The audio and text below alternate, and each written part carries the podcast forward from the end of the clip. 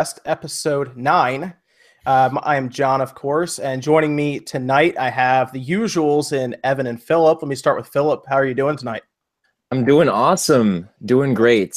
I am I know, you, exhausted. I know you just jumped off that arms uh, that arms test punch. So Oh yeah, my arms are nice and loose, nice and sore already. I've been playing for. I feel like I've been playing for like two days straight, even though we've really Yeah. only had like three rounds. But been having a lot of fun with that. very nice, very nice. Uh, let me jump over to Evan. How are you? How are you doing tonight, man? Doing pretty good. Mostly just, you know, looking into some old games that I might want to try out. Trying to backlog my stuff, I guess, for this next couple of weeks. Yeah. Okay. Anything in particular you're playing? Uh, nothing offhand right now. My buddy's still back into Overwatch, so I've been helping them out there because with with the information that's been coming out uh, about the esports side of it, that still interests me. There's the function of it being super expensive to join the league, which was really annoying since Hmm. that keeps you from getting the Cinderella stories, which is really what I liked about esports. They're like casual players who come together, get better, and then beat pro teams, which is mm-hmm. fantastic Sure, but sure. they also announced i guess not that long ago that they're going to do like mini tournaments that will kind of filter those teams up and then they'll be able to play in the big league without having to pay the extreme amount of money that they've been talking about so yeah, it's a lot of money. It's like twenty. Was it like twenty million or something like that? Or something like that yeah you Yeah. got to have real sponsors to get into that league And then uh, we're also joined by uh, Dreamcast guy. How are you doing tonight? Fantastic.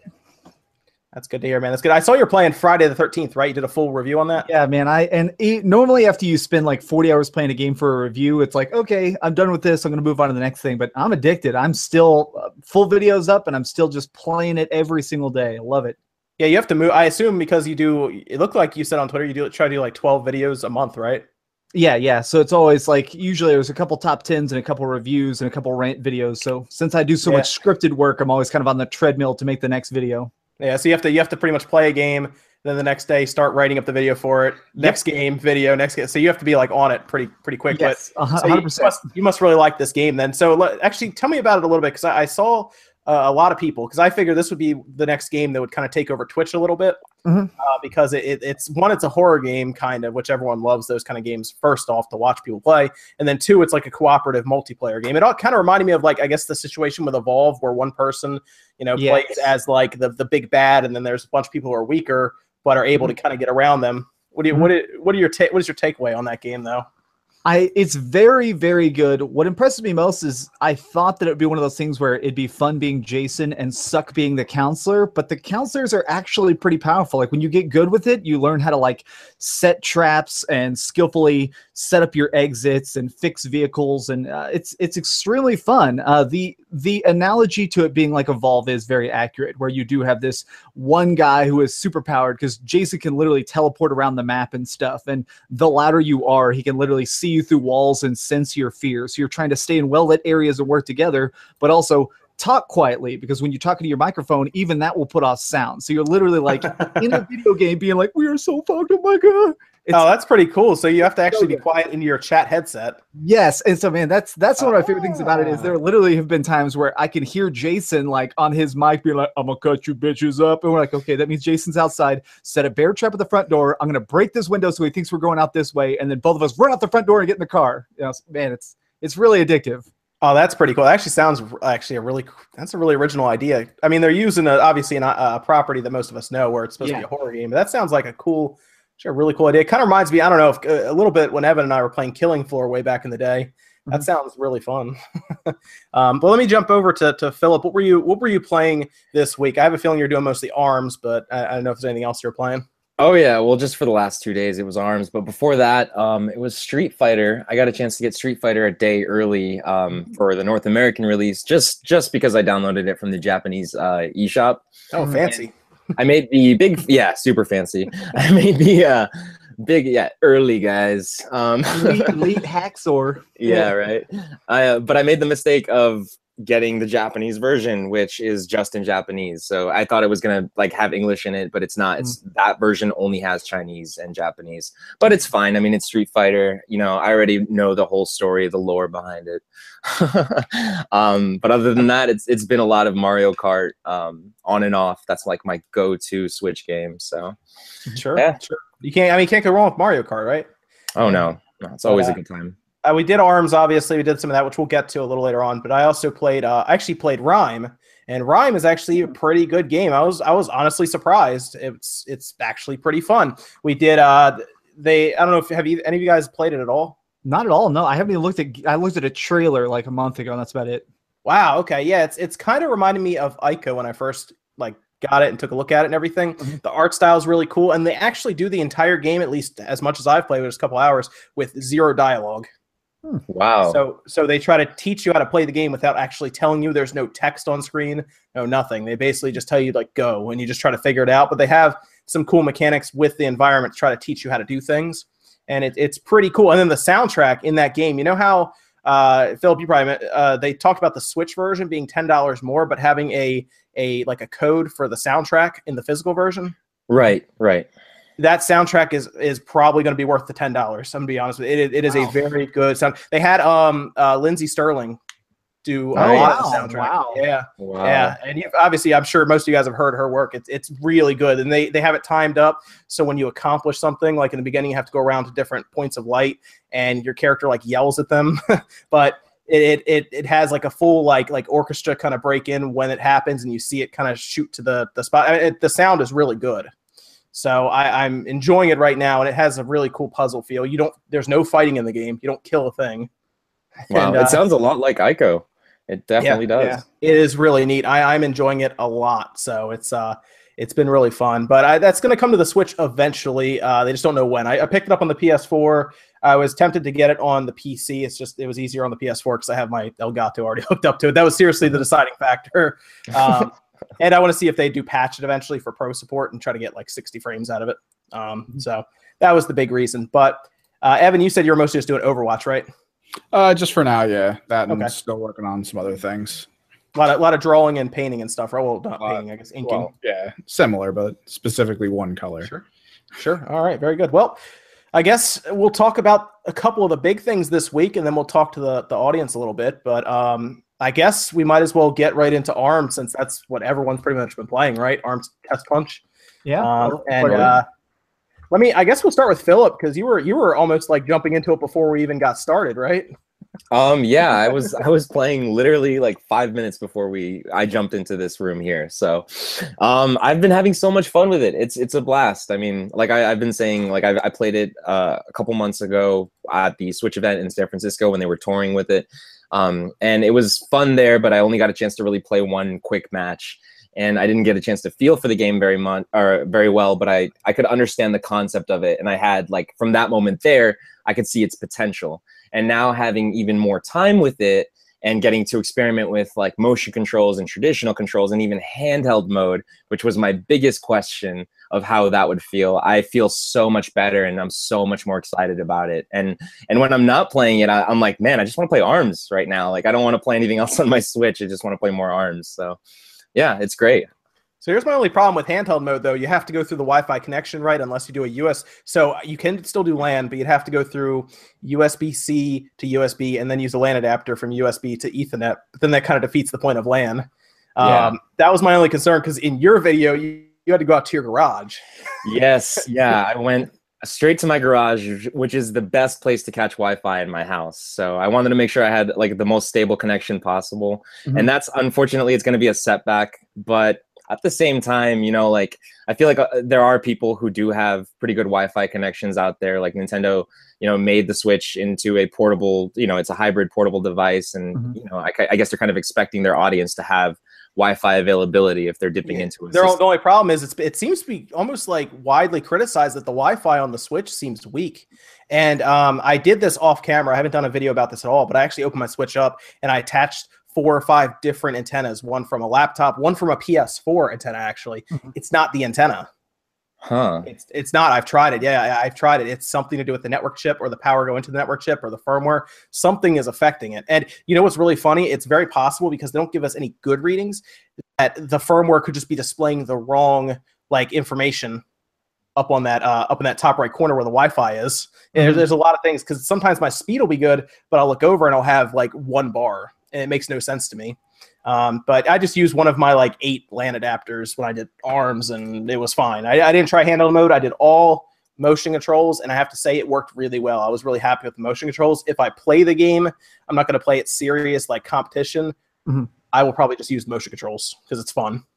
Um, I had a good time with it, but uh, eh, I don't know. There were some parts to it I liked. I love the lobby system. The lobby system is one of the coolest things I've ever seen. Mhm. Um, the I didn't like volleyball at I all. loved I loved volleyball. Actually, that was my favorite part of it.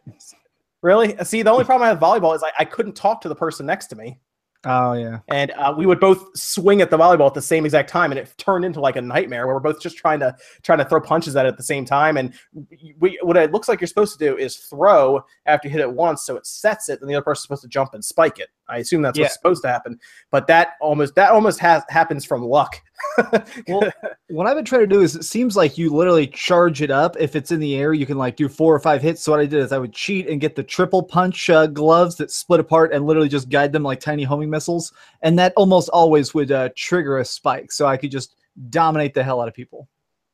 Yeah, I, I I saw a lot of people do that combination. Yeah. it was you were either that or you were um you were ribbon girl because of how sha- how fast she was like she would just be Yeah. all over the place which made sense actually i liked ribbon girl a lot i think she was one of the better characters uh you were either her or there were a lot of people who was like the mummy because he was really really strong he would hit Mm-hmm. hard um and he could he, he can heal himself so it would Mm-hmm. um it would kind of get out of hand sometimes to where people were complaining about it being, I guess, overpowered.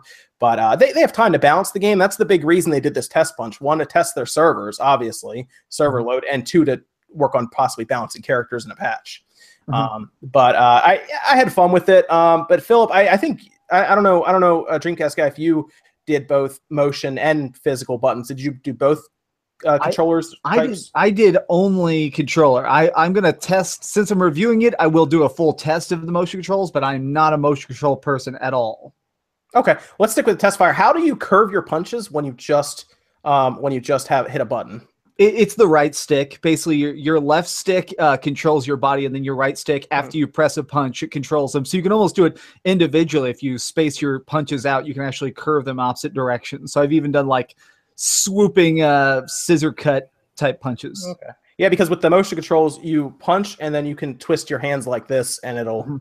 it'll do whatever you want. So I, I actually kind of like that. Um, I was tempted to maybe try on the next next test punch, just go in just maybe handheld mode and seriously just wired up through LAN, um, just to try the button combinations, uh, just like button presses. But Mhm. I was just I was having too much fun with the motion controls. I have to say that is probably some of the most accurate I've seen with motion controls in a long time because uh, I'll say we've come a long way from actually twisting and, and punching from Wii Sports boxing where we're like this the entire time. Although there are some special moves where I kind of go back to those days when you hit the specials and you just go like this. Yeah. But that that's you know a couple seconds here and there. But overall, I was happy with it. Did you guys all have good network connections with your arms Yeah. experience?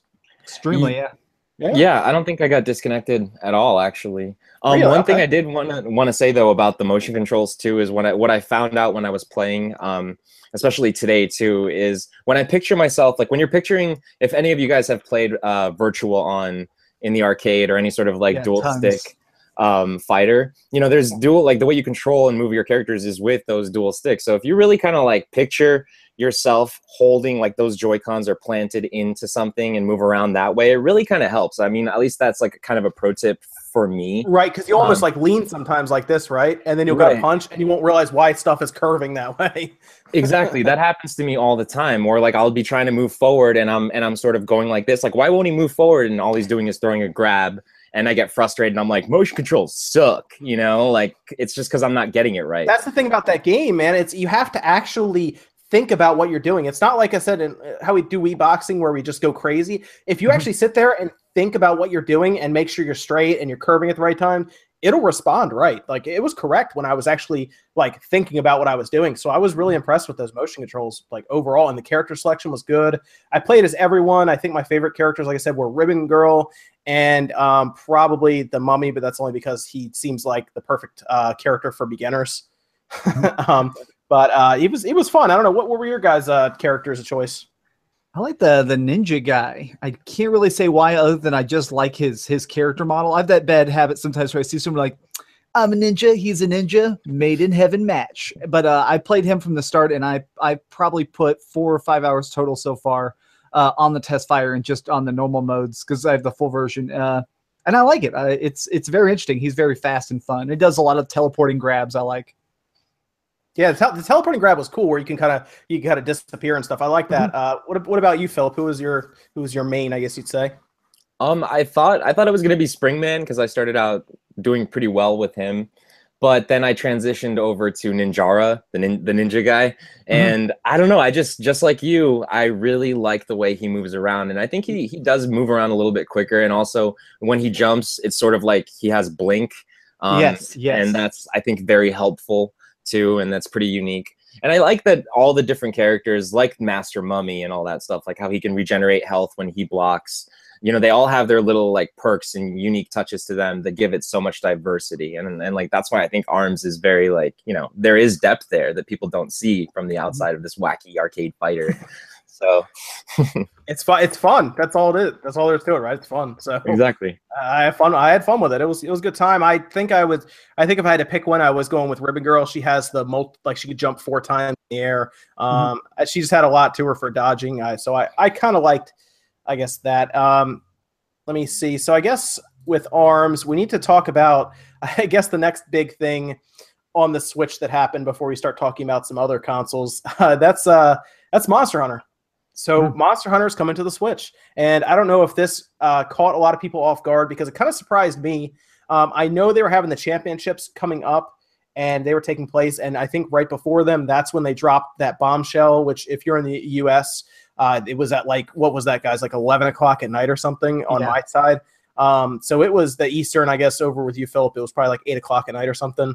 Um, just just randomly, just Monster Hunter Switch, and then I saw people put it out on Twitter, and then it was locked in. You know, Monster Hunter's coming. It was just a page update on Capcom's site, and I think that caught a lot of people, especially investors, off guard because Nintendo's stocks like surges. Their market cap value goes up like 2.2 billion dollars or something like that, Mhm. and it just goes insane. And do you guys? Do, I mean, do you guys think right now this was really the biggest announcement, I guess, that could happen prior to E3, excluding Pokemon, of course, because Pokemon's its own thing. I mean, is this the game that the Switch really needed for an announcement before E3 at this point?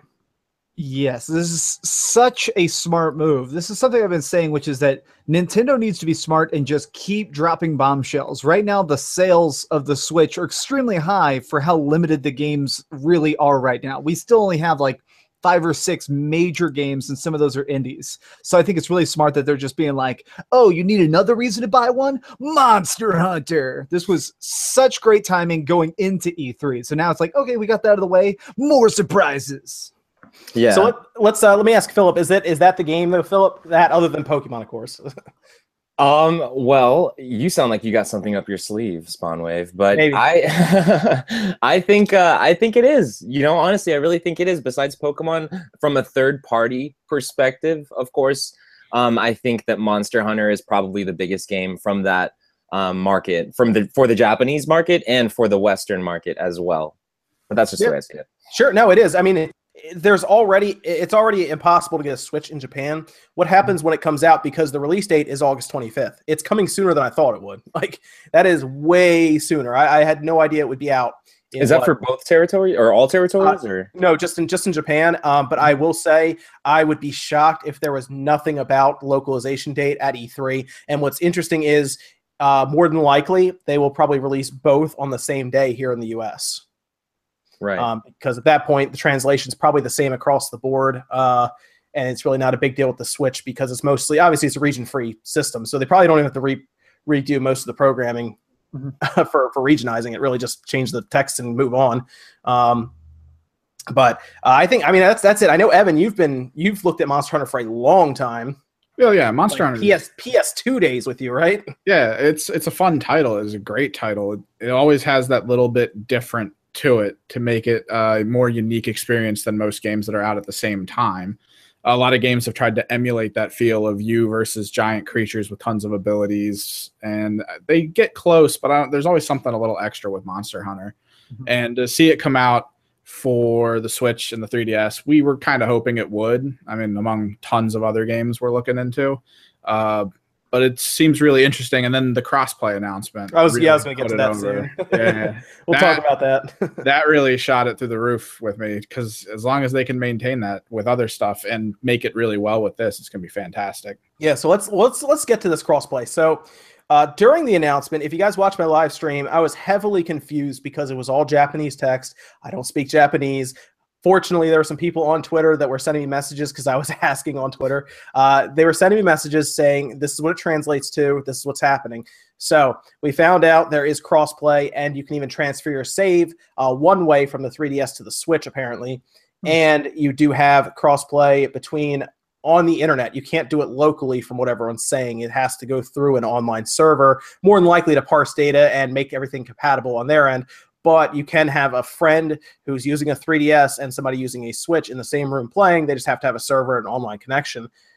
This is a big deal. I think a lot of people see it as like a like oh cool Monster can do that. But if the Switch and the 3DS have that technology pretty much there at their disposal, um, I think that is a massive deal because that means that like the 3DS is not going to be discontinued as soon as we thought it would be because Mhm. now it's compatible with the Switch. It's it's a cheaper entry point into that environment, into that ecosystem for Nintendo.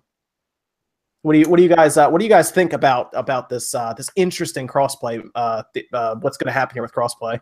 I like I like it a lot. I like the idea that they're sort of involving they're keeping the 2DS and the 3DS um, family alive, but at the same time, I don't want the 2DS and the 3DS to hinder the Switch and the success of the Switch's potential in the future with you know future titles coming to it. I don't want developers to be developing one game for both consoles or for both you know systems. I'd rather have um, a Switch version of Pokemon that is just made for the Switch that looks like um, you know Pokemon Stars how it should look on the Switch with full HD graphics or just like a totally new engine that's revamped and looks great. I don't want to have I don't want to play like DS Pokemon or 3DS Pokemon on my Switch essentially. But the whole concept of like you know playing online with each other and and being able to play with your friends uh, who don't have a Switch yet and you know who can still get Monster Hunter is incredible. I mean that's just you know going to make that game sell like crazy, like hotcakes. It mm-hmm. honestly, this whole thing still just surprises me because remember, like this time last year, we saw that the amount of 3DS games coming out was trickling off hard. I mean, it was it was going off a cliff. So everybody assumed that they were just going to be grabbing every 3DS developer and turning them into Switch developers in just one giant transition. But now it turns out that they just kind of created a hybrid team of people who are making everything for both. Maybe it's. I think it's a, a good move, but it's a very shocking move to me. I I uh, I would have bet money on the fact that they were just going to throw the 3DS out the window, but they're actually staying true to their word and supporting the hell out of it. Yeah, no, definitely, Evan. What do you think? Because you you were really talking about crossplay off air, also. What do you what do you think about this revelation of 3DS and Switch like kind of competing against each other in the same game?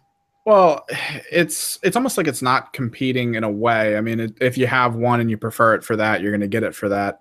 Uh, it's great for the community specifically because now people who only really want to own the 3DS at this point can now play with the Switch players, and that increases the pool of people you'll be able to play with overall in the game, which is fantastic. I mean, there's really no downside to that.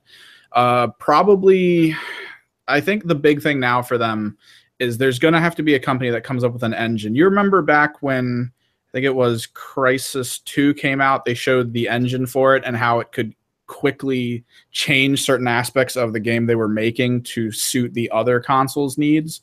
If along the line of what Philip was talking about, if someone could produce an engine where you can generate a great quality game for the Switch that has like all the great functions that the Switch can cover, and then immediately like downscale what it needs to to go to a 3DS, it could enhance uh, the developers to put out more games like this. Because my biggest fear is that this falls off like how the the Sony PlayStation and the PSP kind of did combine for a little bit there, did have a little bit of crossplay, then they stopped completely and just didn't do it anymore. Uh, Nintendo, I don't think are going to kind of go that same road because this is definitely going to be huge for them. And it's going to be great to see it going forward with what other games, uh, new and even old, they might even upgrade to allow that to happen. Yeah, yeah. No, I mean, it's just it's interesting. Like you said, Philip, uh, you don't want like 3DS games being moved to the Switch. I do think though, um, you seem to want Pokemon to be like this new, obviously a new game.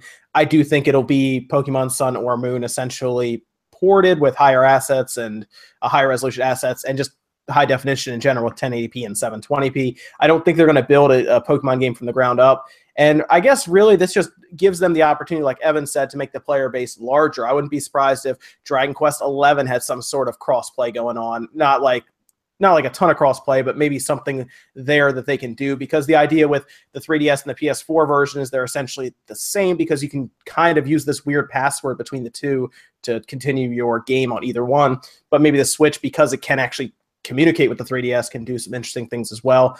I think it's just to let them maybe not drop the 3DS off a cliff right away, but to kind of gradually mm-hmm. let it kind of fade out, you know, without it being like super dramatic, where it's just like a complete drop off.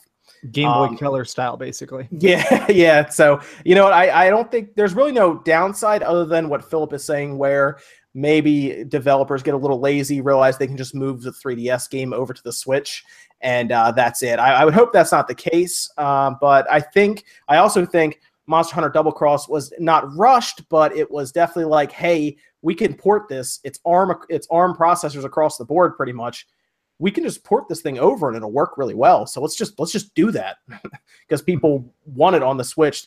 A lot of people wanted Monster Hunter in high definition uh, because it's been stuck to 240p for for a long time now. Um, the 3DS screens are not good. I wish they would upgrade them, but I, I don't think they can.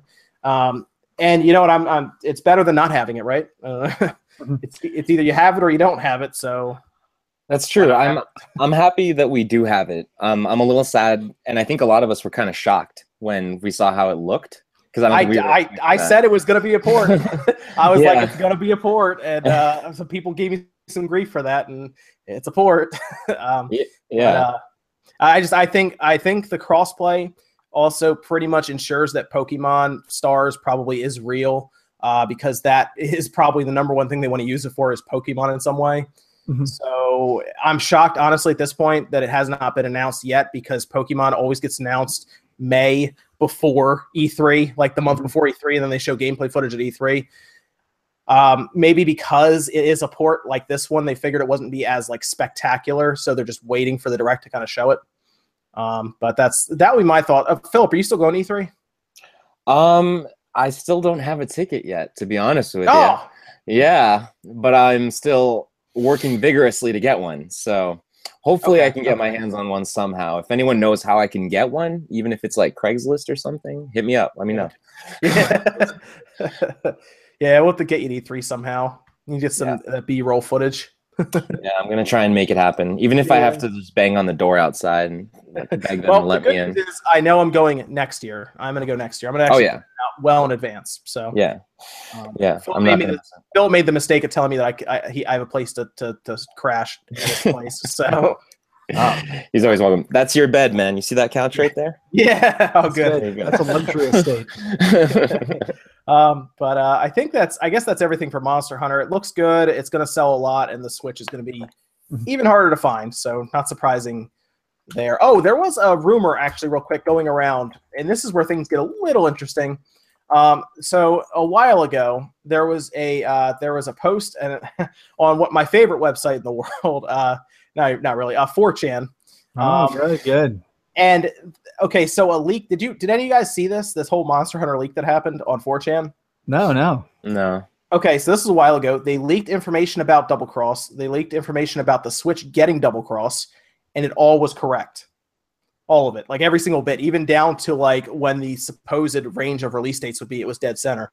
Hmm. Um, and part of this is that at E3, a Monster Hunter game on the PS4 will also be announced.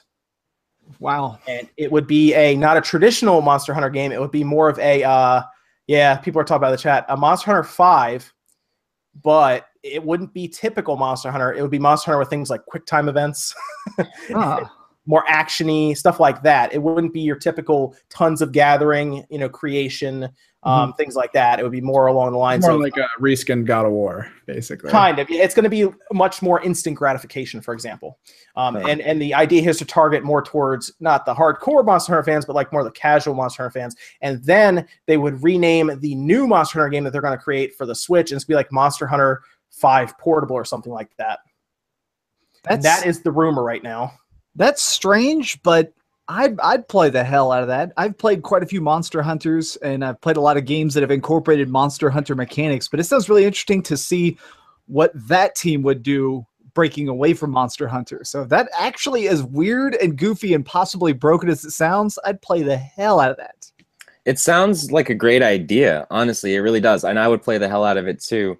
I like Monster Hunter a lot. I never really got too crazy into it. Like I know a Mhm. lot of people are, but I also know that a lot of people are know about it and just don't play it because it's like kind of over mm-hmm. their head or just don't have the time to like learn all the gathering and crafting and all that stuff. So something you could easily jump into and has like simpler mechanics would be a fantastic thing on the Switch and even on the PS4. So mm.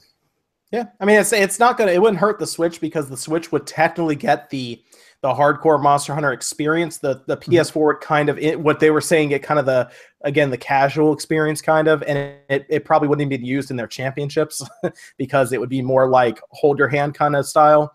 Yeah. Um, whereas on the Switch, you would get the better, the quote unquote better definitive edition of Monster Hunter, and it would be portable, which is kind of what Monster Hunter's been built on for a long time. You know, after it went, after it left the PS2, it was like heavily on the PSP. People were camping out in Japan for this game on the PSP. So it would still have the definitive version, and I don't see any reason why they shouldn't do that because it'll just make Capcom more money. Um, from a business standpoint, it makes sense if you can make everybody happy. You know, I mean, the PS4 would love to have a Monster Hunter game in in America. My only question is, um, isn't Monster Hunter an online game? Because the Switch is a handheld portable system, and that just doesn't make any sense for a portable, right? Like an online game. Because I mean, Well- that's why they're not Well, doing you can Destiny play single 2. player too. Yeah, Well- single it rebalances itself for single player. Yeah, you can play all single player. I'm just kidding. yeah. It was a bad Destiny 2 Oh, joke. Oh yeah. okay. Yeah. That's uh, uh Destiny 2. really, really bad, apparently. Uh, Destiny no, 2. no, no, no, no. Oh man, Destiny 2. Uh, let's um, you know what? While we're talking about single player, let's let's talk about uh, Final Fantasy 7 and Kingdom Hearts. So if Oh, you yeah. guys, if you guys missed this one, there was uh, uh, basically they had like a bit like a financial briefing, if I remember correctly. Um, I actually was reading about this one and and kind of trying to read it through tears. And uh, uh, what happened was they said that neither game will be out. Uh, well, they'll be out in the next three years. So they give us a three year window, which kind of had me sitting there scratching my head a little bit because that means that Kingdom Hearts might miss two full console generations because the last one released a month after the 360 came out. Yes, Kingdom Hearts 2 guys released a month after the 360 launched. and I mean, what what where do we go from here now? Because a lot of people were saying that there were some perfectionists with Kingdom Hearts 3. Uh, they kept redoing stuff, and at this point, the word word has gotten out from Kingdom Hearts 3 that seriously, like two or three worlds are done out of a possible eight. Wow. so again, that's that's a that's a rumor that has leaked out of the studio. So again, I, I I don't really know what to even say about Kingdom Hearts at this point. I mean, do we even ever see it? Do we see ever see this game, or does it eventually become Half Life Three? I, I don't think, and I've been banging this drum forever, and it always pisses people off. I'm not sure Kingdom Hearts 3 will ever come out. And if it does come out, I think it's just going to be either episodic. I think that they're going to come to a point where they literally have spent so many hundreds of millions of dollars on development, they're just going to have to put something on a disc. But uh, whatever the heck's going on with Kingdom Hearts 3, clearly it's uh, taking a lot longer and costing a lot more than anybody in that company could possibly be happy with. It costs money to keep these things in development. Oh yeah. Yeah, a lot Yeah. of money. The big problem you run into also is the longer it sits in development, the bigger the hype is going to be, and the bigger the expectations to meet will be. And it'll never reach that height. I don't, I don't care how good the game is. Eh, People are going to look at it as this took 10 years to get out. This better be a or 12, 13 years even. This better be a 13 year. This better be a game that's worth those 13 years. Uh, you know, it's. I mean, F- Final Fantasy 15 was heavily judged for being 10 years old when it came out well, how badly is going to Kingdom Hearts going to be judged when it comes out? Uh, it's it's it's tough, you know. Um, but what do you, Philip? What are you what are you thinking here with Kingdom Hearts three, man? I don't know, man. Like I've been looking forward to it too a lot. I've I've been a huge Kingdom Hearts fan ever since the first one. I kind of got split away from the series once they broke into fractions and decimals and stuff. Yeah, that's their big problem. um yeah but um one and two were big games for me and part of my like you know gaming life and stuff so i don't know i i think that it better be good. It better be good. I don't think it's going to go the route of like, you know, being 10 years in development or whatever, like Final Fantasy 15 was. But I do think that they don't want to mess it up. They don't want to release a broken game. And I'd rather them take their time with it and release something good than release something broken, you know? And I'd also rather have a game with eight worlds than five worlds or four worlds or something. Yeah. So uh, at this point, I'm still patient enough. I still like Kingdom Hearts enough and respect it enough to wait for a good game rather than a rushed game. These guys are master develop game developers. You know, they know what they're doing over there, and I trust them. So I'm willing to wait for a great game. Yeah, And okay. uh, let's not forget the fact that there's probably going to be a Star Wars world and a Marvel world. So if you ever want to see Mickey fight uh, Iron Man, just just be patient. That would be that would be interesting. I would be okay with that just to see. I would love to be like have like a uh, uh, like a keyblade and then fight Darth Maul as, as Yes, yes. that would be amazing. Um, Evan, what do you you actually played Kingdom Hearts 2 on your late great PS2, right, Evan? Only a little bit. I, I I know it's a huge niche game for lots of people, but like it never really struck me as a game that I really enjoyed playing that much. And at this point, watching people wait for Kingdom Hearts 3 is my favorite spectator sport that's going on right now. Cause I mean, these conversations just keep happening everywhere. So it's like They're gonna keep happening until we see anything. I mean, if we Yeah. don't if we don't see one bit of gameplay, one mention at E3, what happens then? How much do people freak out? I mean, there- people are going to be setting the internet on fire. People are literally going to be getting on planes to fly to Japan to punch a director in the face. That's gonna yeah, you're right. They will pay the money for that. they, you know what? They'll just they'll just let them come on uh, uh, American Airlines plane and they'll take care of it for them. It's true. It's Uh, true. It's like I, I tipped the security guard. You're not making it there. When was the last time we saw Kingdom Hearts? Uh gosh, was that E that was E3 it wasn't last year, was it? It was the year before, wasn't it? I I thought we saw. I I, mm, I thought we saw another like eight seconds of it at uh, Eight PSX. seconds. I, I thought that they just like brought out a DVD copy and, they went, Oh. and then they put it away. But I, I thought we saw something at PSX. I yeah, think a lot of people in the did chat are saying 2014. That was when they had like those like Jesus. Hundreds and hundreds of Heartless on screen at once. Remember like that? And he was running away and trying to fight them all. Yeah, what were you saying, Philip? Good. No, yeah, I think we're due for another showing. I think it's about time. I think a lot of people would be really pissed if they didn't show it. That would be crazy. I mean, you know, it's Kingdom Hearts. we need to see it. It's been So- too long. So let's talk about um, the other game that's people are really concerned will take forever to get out, and that's Final Fantasy VII Remake. Now, I did a little. I did this is part of a video I did. Uh, they are hiring uh, people now to work on parts of the game. Um, because I don't know if they need to get it done faster or what's happening, but they said that they are now starting the development process of part of the game. It- I, I don't know how clear that is to anybody. To me, that sounds like because it's episodic, maybe they've almost finished the first chapter and they're looking to work on the second chapter. Um, but th- the thing about this game is, I would hope it would be out uh, either. I would hope either late this year or early next year because it's episodic, which means that they can take a month between each episode to get it out, maybe even longer. yeah, they can even take way longer than that. Yeah, they can take months between each episode. Well, so what what I was hearing from my my couple birdies in Square Enix is that they want it to be three chapters. It's going to roll in a bunch of chapters from uh, uh, Crisis Core and a couple things that weren't absolute dumpster fires in uh, Dirge of Cerberus, and then one of the the episodes to actually come out every other year. So it's not going to be like each one is supposed to be a giant game. And episode one, they told me is going to be called Episode Midgar, but who knows how much of this is true now? Like even then that that birdie tweeted to me like in december and this stuff seems to be very much in chaos right now Did they say it was going to be sixty dollars for all everything? Si- okay, sixty dollars for all three there's not going to be a dlc or a season pass it's going to be very much of like these are three big chunks if there's going to be any dlc it's going to be like costumes or something Oh, okay, very good. That I see. I would pay for that. That sounds good because then, I mean, if they take a year between each one, it's not the biggest deal in the world. It's just Mhm. it means that first chapter has to get out, you know, soon. yes Otherwise, it you know it could. Now, I thought about this other a different way when they said um, it'll be out in the next three years. I wonder if that means all three chapters will be out in the next three years as well, which means that we could get. You know, first chapter, first, second chapter, third chapter. You know, year, year, year, and then it's good. I'm, I'm okay with that. But if we don't see the first chapter for another three years, why are they even putting it on the PS4? Because the PS5 will start to get announced. So hold on a second here. Let me grab something. So the company that's making the Final Fantasy remake, for those that don't know, is actually the same team that made all the dot hack games. And basically the same they're doing the exact same thing they did with these, which is that they built an engine that is as powerful as it can be. They make the best combat system they can, and then they just literally churn these out about six months apart. I think they're gonna do the exact same thing again of like, okay, spend five years making sure everything's shiny and the combat isn't just trash, and then we can just make the games like this. I have a feeling you just wanted to show us your very rare. Those uh, are very rare. No. quarantine. Oh yeah, yeah. yeah. I paid Uh, way too much for that.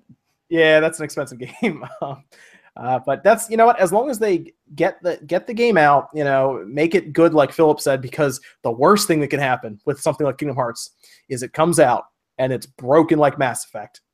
Because Yeah. then what were they doing for 13 years? Um, but that's uh, whew, that's bad.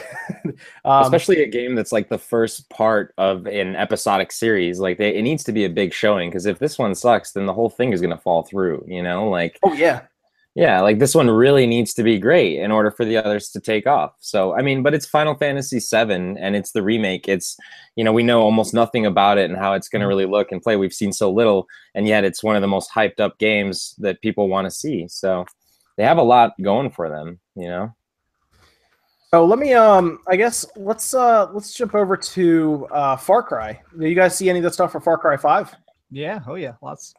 Yeah. Okay, cool. Did you um did it did it look good to you? I I don't know why, but for some reason the antac the bad guys seem so boring and plain to me. I, I don't know. That's which is so weird. I like the setting.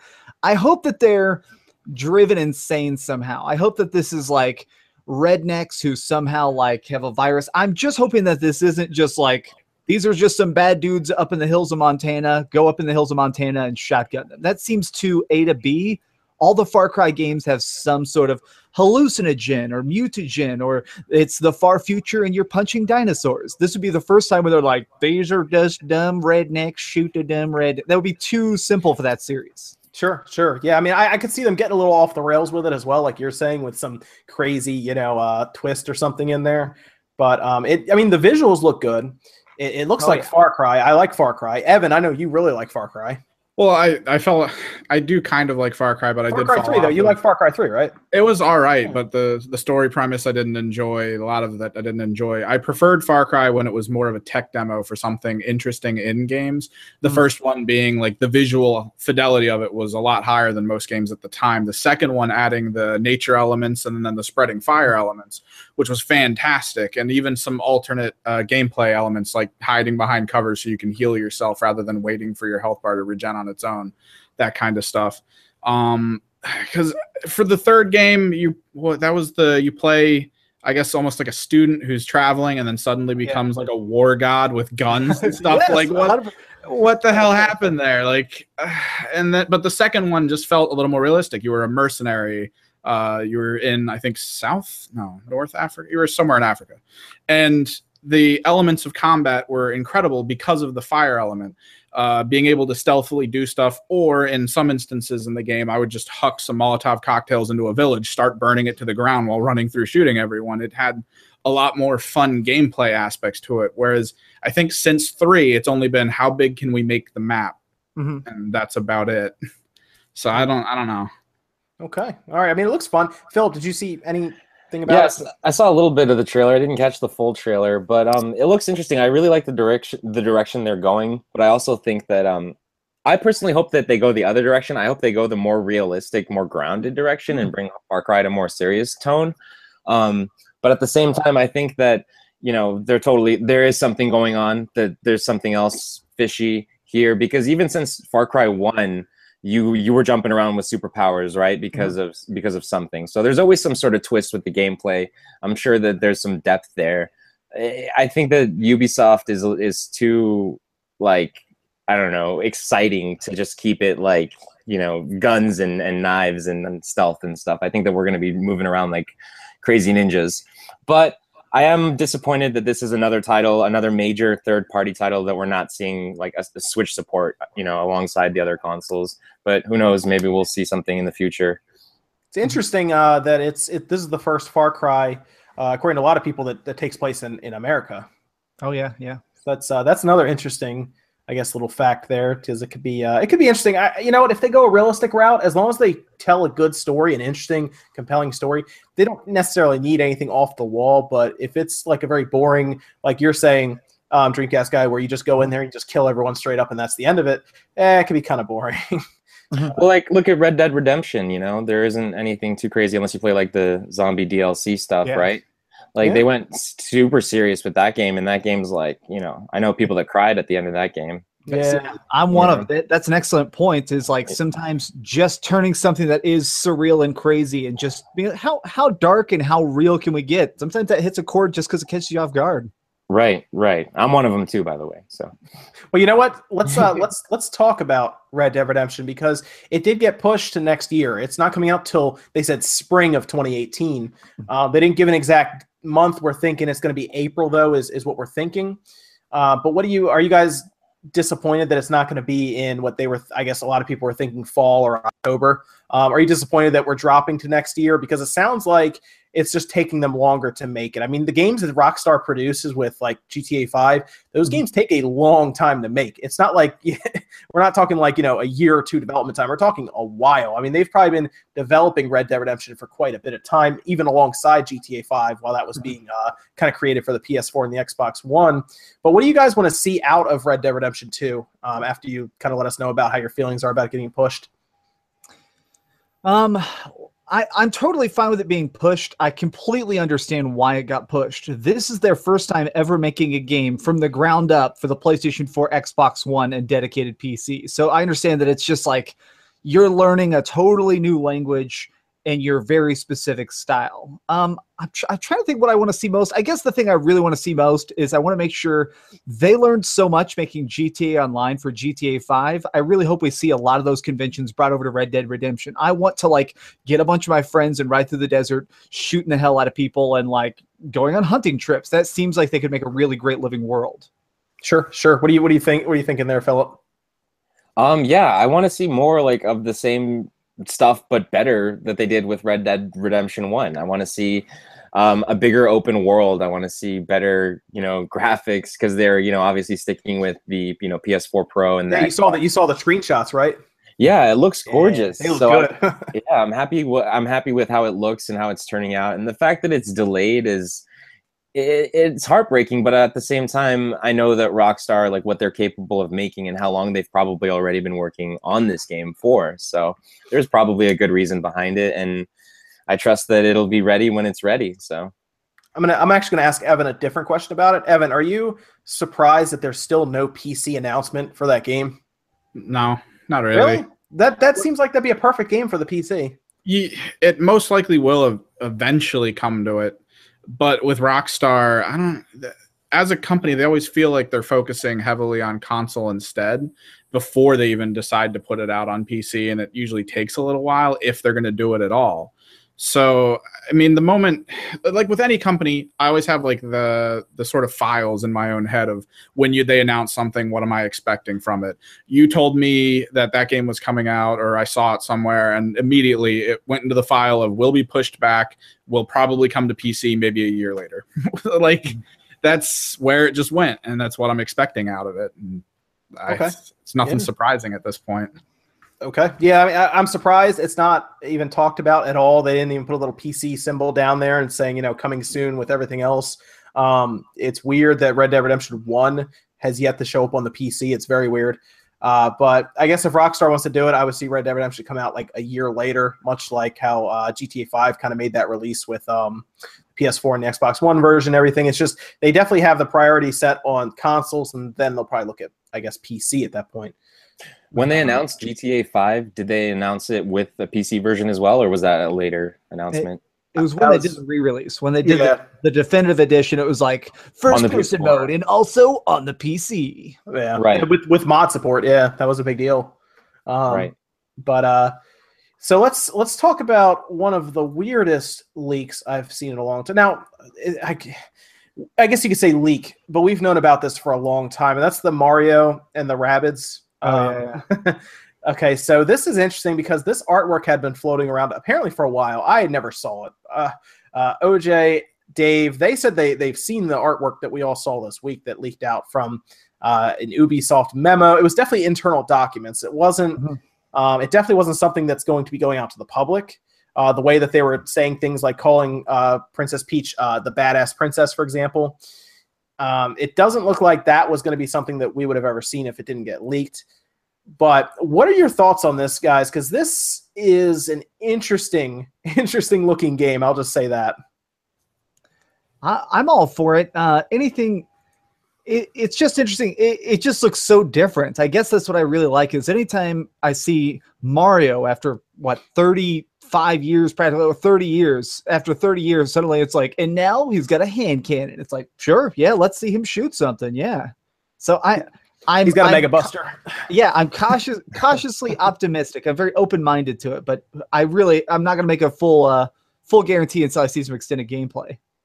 Sure. Yeah. What do you What do you think, Philip? Yeah, that's my thing too. I'm waiting to see actual gameplay. I think just from an outside perspective, I've never been a fan, a big fan of the Rabbids. Mm-hmm. Um, they've always kind of annoyed me a little bit, but I'm still open to the fact that Nintendo is trusting Ubisoft. You know, who I like. I like Ubisoft uh, mm-hmm. with one of their, you know, or actually their most important franchise, which is Mario, to make essentially an RPG, right? Which everyone loves Mario RPGs. So this is going to be the next one, and you know, I want to see how it plays, and I want to see what the combat is is like. I I know that from the leaked stuff that we've seen, it all looks really kind of interesting. Like we saw, like the characters are going to be very unique, and um, there's going to be like multiple worlds and stuff like that.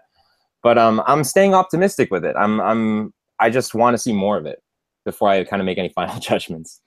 Evan, do you uh, did you see any of this leak where they had Mario with like a, a hand cannon?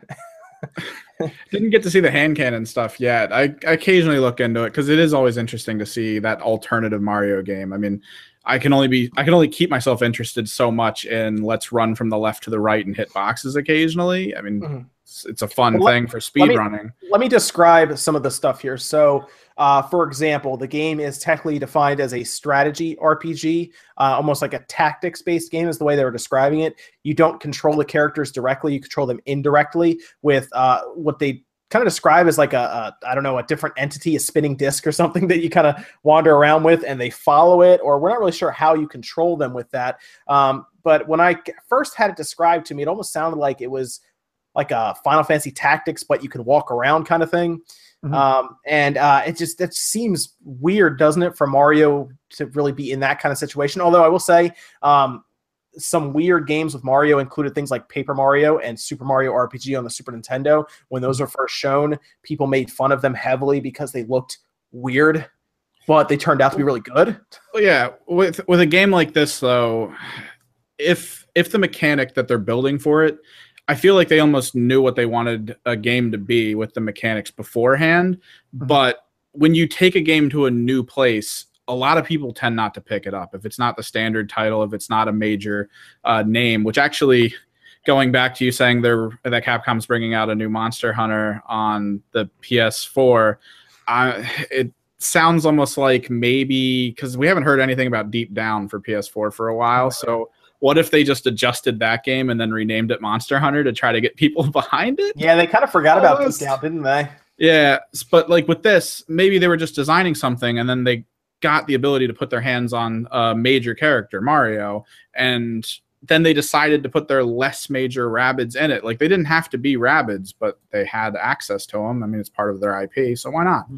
So it just kind of works out in the end to give people something familiar in an unfamiliar state to maybe learn something new about a game that they probably wouldn't have played otherwise, which is what I really felt like Paper Mario tried to do uh, with that type of stuff. And it can be a really good game as long as the mechanics are great. And what you're describing to me sounds weird as hell, but I do definitely want to see it in action specifically. Yeah, they had um like I said, okay, so there's a picture of Mario. He has like a mega cannon. It looks like honestly, it looks like a mega buster. I put it on Twitter side by side, and he's pretty much shooting it like Mega Man would. Oh, yeah. um, so they they're using guns and lasers essentially in Mario. Um, which is weird the first place. Although you obviously you use guns in Smash Bros, it's not like you're not going to be upgrading. Like he's going to be probably upgrading his hand cannon, for example, to shoot you know Koopas in the face. I think it's So- funny that they finally give Mario a gun, but you can't really shoot it. Like it's an RPG. yeah, it's an RPG. You don't pull a Yeah. trigger to, to yeah. have kill a Koopa. it. No, no triggers in Mario. Yeah. like you're not you're not you're not you know t- uh, taking a Koopa's life with a- with a trigger on like the, the and then they have to then I assume Bowser has to call that Koopa's like wife and be like Mario like you know took him out. We lost another one. I'm Yeah. sorry. Uh, Headshot. that is an interesting point that you make there, Philip, with uh, with you basically indirectly uh, murdering them with Mario. That's a good point. I didn't even think about that. yeah, yeah. I just think that there's something to that, definitely.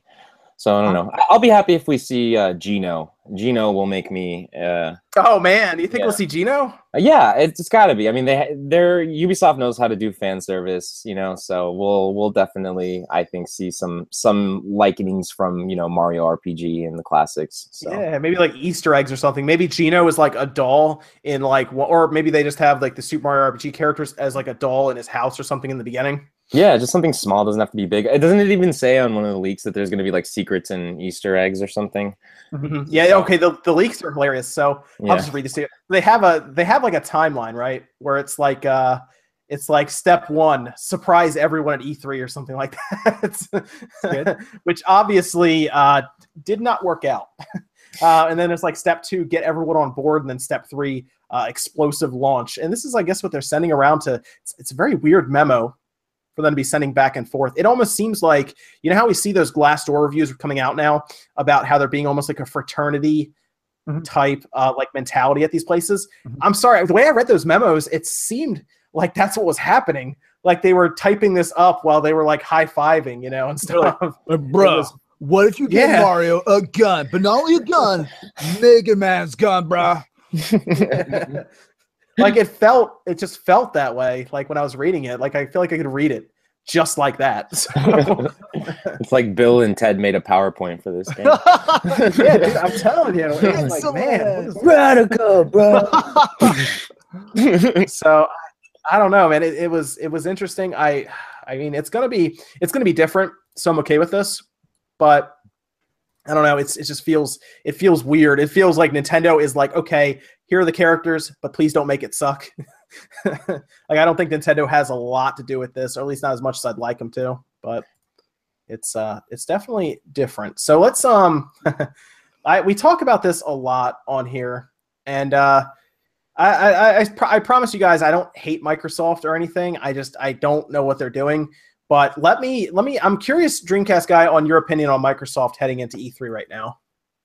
Uh, right now, uh, optimistic. I, I'm very open minded. So I feel like Microsoft is trying so hard to make the right moves. They're trying to give away better games. They're trying to make Xbox Live more user friendly. They're trying to bring over backwards compatible games like crazy, even though realistically they're losing money on each one of those they buy the rights to. Like they're doing everything they can to try and make people happy, to try and keep pushing the envelope, but it's still not catching on. So at this point, I'm very curious. They're either going to have to drop a bombshell at E3 or it's just looking grim. Yeah, it's it's it's very worrying. Um, they're they're big one of their big, I guess, games they were at least talking to leading up, kind of talking about was Phantom Dust, right? I mean, they kind of talked about it here and there. They're like, oh, we canceled it. Don't worry, we brought it back. It's gonna be great. And then they released it as a free game with microtransactions before E3. So that's like off the table. And we have Sea of Thieves, which actually looks really good. Um, and I've talked about this before. They're in this weird place where they're putting stuff on the computer as well. Everything's going to the computer. Mhm. And I, I don't know why I would buy an Xbox the more I see this happen. But what I mean, what what could they announce? What do you think they would announce, Dreamcast guy, uh, to to really take over E3 next to Scorpio, of course, because they have a new console at the at, at the show, which Mhm. these rumors keep flying around that Sony is also coming there with a new piece of hardware. I think it's PS4 Pro Slim, but that's besides the point. Mhm. Uh, what do you think Microsoft would show up there with? Uh, if I had to take a shot in the dark, I, I would have said Halo 6, but they confirmed just recently that it will not be Halo 6. I think, though, that we're going to get some sort of massive shooter. I think that they're either going to bring out a new shooter or they're going to find some way to have something of Call of Duty scale but exclusive. I, I know that the only way they can survive, and with how silent they've been, I think that they're going to have to come out and have something as good as Bloodborne or something as like hype filled as Gears of War. If they don't hit it hot and hit the ground running, it's going to be bad. So I think it's going to be that or it's going to be nothing. Hmm. Yeah, I was trying to figure out what they could do. Own okay, so they own Rare. Mm-hmm. Could they do a shooter along the lines of Perfect Dark? I would hope so. I I guess they have the rights, but that's also it, it's so hard to rebrand something like that. So many people are going to picture it as either the really bad Perfect Dark Zero or the really good Nintendo 64 game from 20 years ago. It's going to be really hard to like bring that out and promise, look, guys, this isn't a fresh coat of paint. This is a brand new epic 11 hour adventure that you're going to be paying full price for. I, I just, it's going to be hard. Uh, hopefully, it's something crazy like a sequel to Dragon's Dogma or something like big, known, and exclusive. You could get away with Dragon's Dogma. There's a there's word going around right now that uh, uh what you call it um Dragon Dragon Age is getting uh, a new game soon. So there's word on that too. Maybe they somehow throw enough money at them to get it as an exclusive game. Mm-hmm. Um, it's it's hard to say though because Sony is pulling exclusive after exclusive. Nintendo just keeps announcing games for their console before E3 even. I mean, when E3 hits and maybe they announce another four or five good exclusives, including a Pokemon. I I don't know what the Xbox One does. Last week, oh gosh, guys, I'm gonna tell you this now. Media Create came out with their sales the Wii U outsold the Xbox One. Wow, that's scary. So, and they don't make the Wii U anymore, to my knowledge. It's discontinued. I think stores are just selling through what they have. Um, right? I, I don't think the Wii U is being made anymore and produced. Uh, on the top of exclusives, I feel like Microsoft has really backed themselves in a corner after basically buying temporary exclusive rights to Tomb Raider. Because let's not forget, Tomb Raider sold really bad. They put a lot of eggs in that basket and it did not pan out. And then when they ended up re releasing it later on on PlayStation 4, it again did not sell as much as they wanted because they just didn't have that explosive hype out of the gate. So now I know a lot of companies are looking at Microsoft as the place you go to die. Even if they buy exclusive rights, you're going to lose money. So I, I know a lot of people now are very gun shy. Yeah, I mean, what do you? Uh, the problem I think is that originally the system was kind of branded as like the the one you get for sports games, mm, right, oh, and, and shooters. And then it starts to come out. Remember when they first released, the mainstream starts figuring out that the PS4 is stronger and will give you a 1080p mm-hmm. image, whereas the, the Xbox couldn't. And then they started getting racers, which is good because they took over the racing division. Forza is the game to get, right? Mm-hmm. But when Gran Turismo comes out and it's good, then what does Microsoft hang their hat on? Uh, that's that's the I I don't know. And from everything it looks like, they're really trying to double down on Forza. They're trying to double down hard. It seems like they're just. Oh, I'll say my kitten is like attacking the door. One second here. Kitten's attacking the door. Got it. Yeah. So Forza, we have Forza Horizon, and then we have um, uh, Forza just in general. So we have Forza Seven this year. We'll probably have Forza Horizon Four next year. Is what he's what he's saying and yeah. it's we're trying to figure out here what they would what they would what do you Philip what do you think? If you were Microsoft with money what would you what would you come out with? You know at this what point would you buy? What would what would I buy? Yeah. Um I don't know if I would buy anything. I mean I'm I'm sure there's a lot of there's a lot of things to buy. There's a lot of good options to look at right now. But at the same time I really think that it's time for Microsoft to bring us something else because they let a lot of things go. Like a lot of things kind of got canceled. And yes, they released Phantom Dust, mm-hmm. but to me, like that's sort of like they just gave up on it. Like they just had to cut it loose and they cut it loose in a way without canceling it. You know, so like mm-hmm. they just kind of like gave it away for free. It's like maybe we can make some money back with some microtransactions. Like we're clearly not going to charge anyone for this game. And then, you know, that's that's like the poor fate of that game and I was really looking forward to that yeah. game.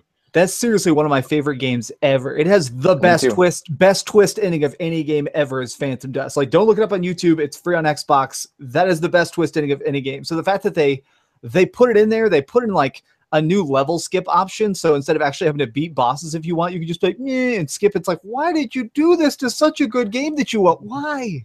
Right. It's it's a very underrated game. I loved Phantom Dust, especially like the online stuff too. Yeah. But I think that Microsoft, I think that they have stuff that they haven't um, told us about. I think that there is another IP that they're working on, and I really hope that they do announce it this E3. I don't. have any source information. This is just pure speculation from what I've heard. But I really do think that a new IP is coming in. What keeps spinning through my head is Phil Spencer's quote about service based games and how he really sees that as the future. So I could see Microsoft coming out with a game that is perhaps like in or like a competitor to something like Destiny, for instance, Mhm. like their own Yeah. version of that. Because we know that E3 or E3 EA is working on uh, a Destiny type game, right? Is it EA or is it Uh, another? yeah, company? yeah, they had to push it Yes. to next year because it wasn't ready yet.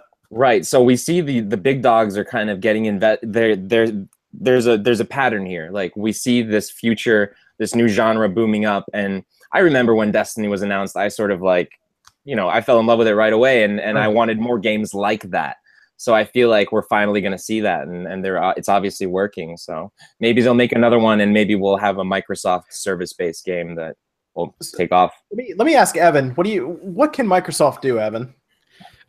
I mean, yeah, you you and I have been confused on this subject as well. I have a I have a plan for them. I'll go after you guys. yeah, honestly, at this point, uh, hit the stage, kind of bring up what has been going on, and like in an almost apologetic way, but then to turn it around and be like, well, this is what we have been doing, and then call guests out on the stage from major companies that maybe even they formed of major people who have new IPs to now go from being Microsoft, to the console that everyone puts the games everyone knows about on all the time, to the company that's now helping other companies churn out new IPs, new ideas, new great things, and to actually show off enough of them to be like, this is all new. Like this kind of blows everything that's currently out out of the water.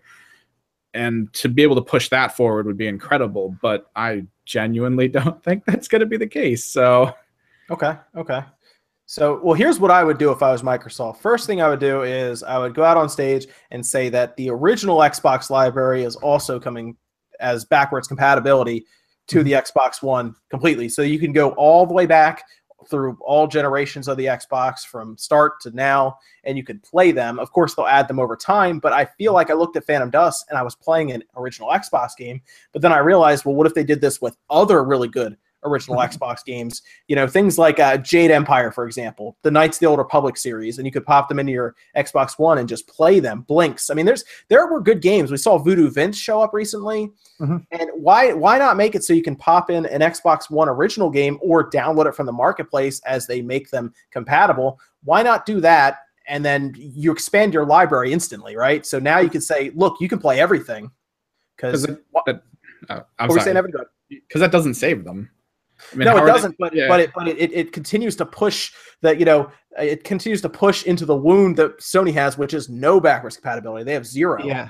But that's literally that's literally them standing on top of a hill, going, "We're gonna make no money off of this." But haha, like uh, Well, that's the thing. We saw Black Ops 2 come in at number 10 on the NPD, which Yeah. outsold some pretty good games uh, below that. Mass Effect was outsold by Black Ops 2. And it's like, what?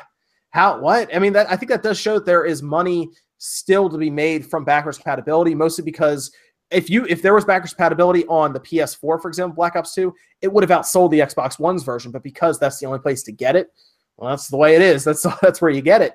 And um, aside from from that, they would have to show up there with something big. I kept saying the biggest troll move would be show up with Scalebound. Yeah. just just show up and say, "Hey, remember that game we canceled? Yeah, it's back. You're Scalebound." do you think they would Um, immediately throw a smoke bomb down afterwards and just vanish? yeah. Disappear. yeah. Everything The you people know is just a lie. Well, the, well, if they did that, if they said, "Yeah, Scalebound is real," um, you can go and download it on the marketplace right now for free because it's another microtransaction game. You know, Yeah. I haven't. Um, I just thought of I thought of their game that's going to save them. Okay, what is it? PT.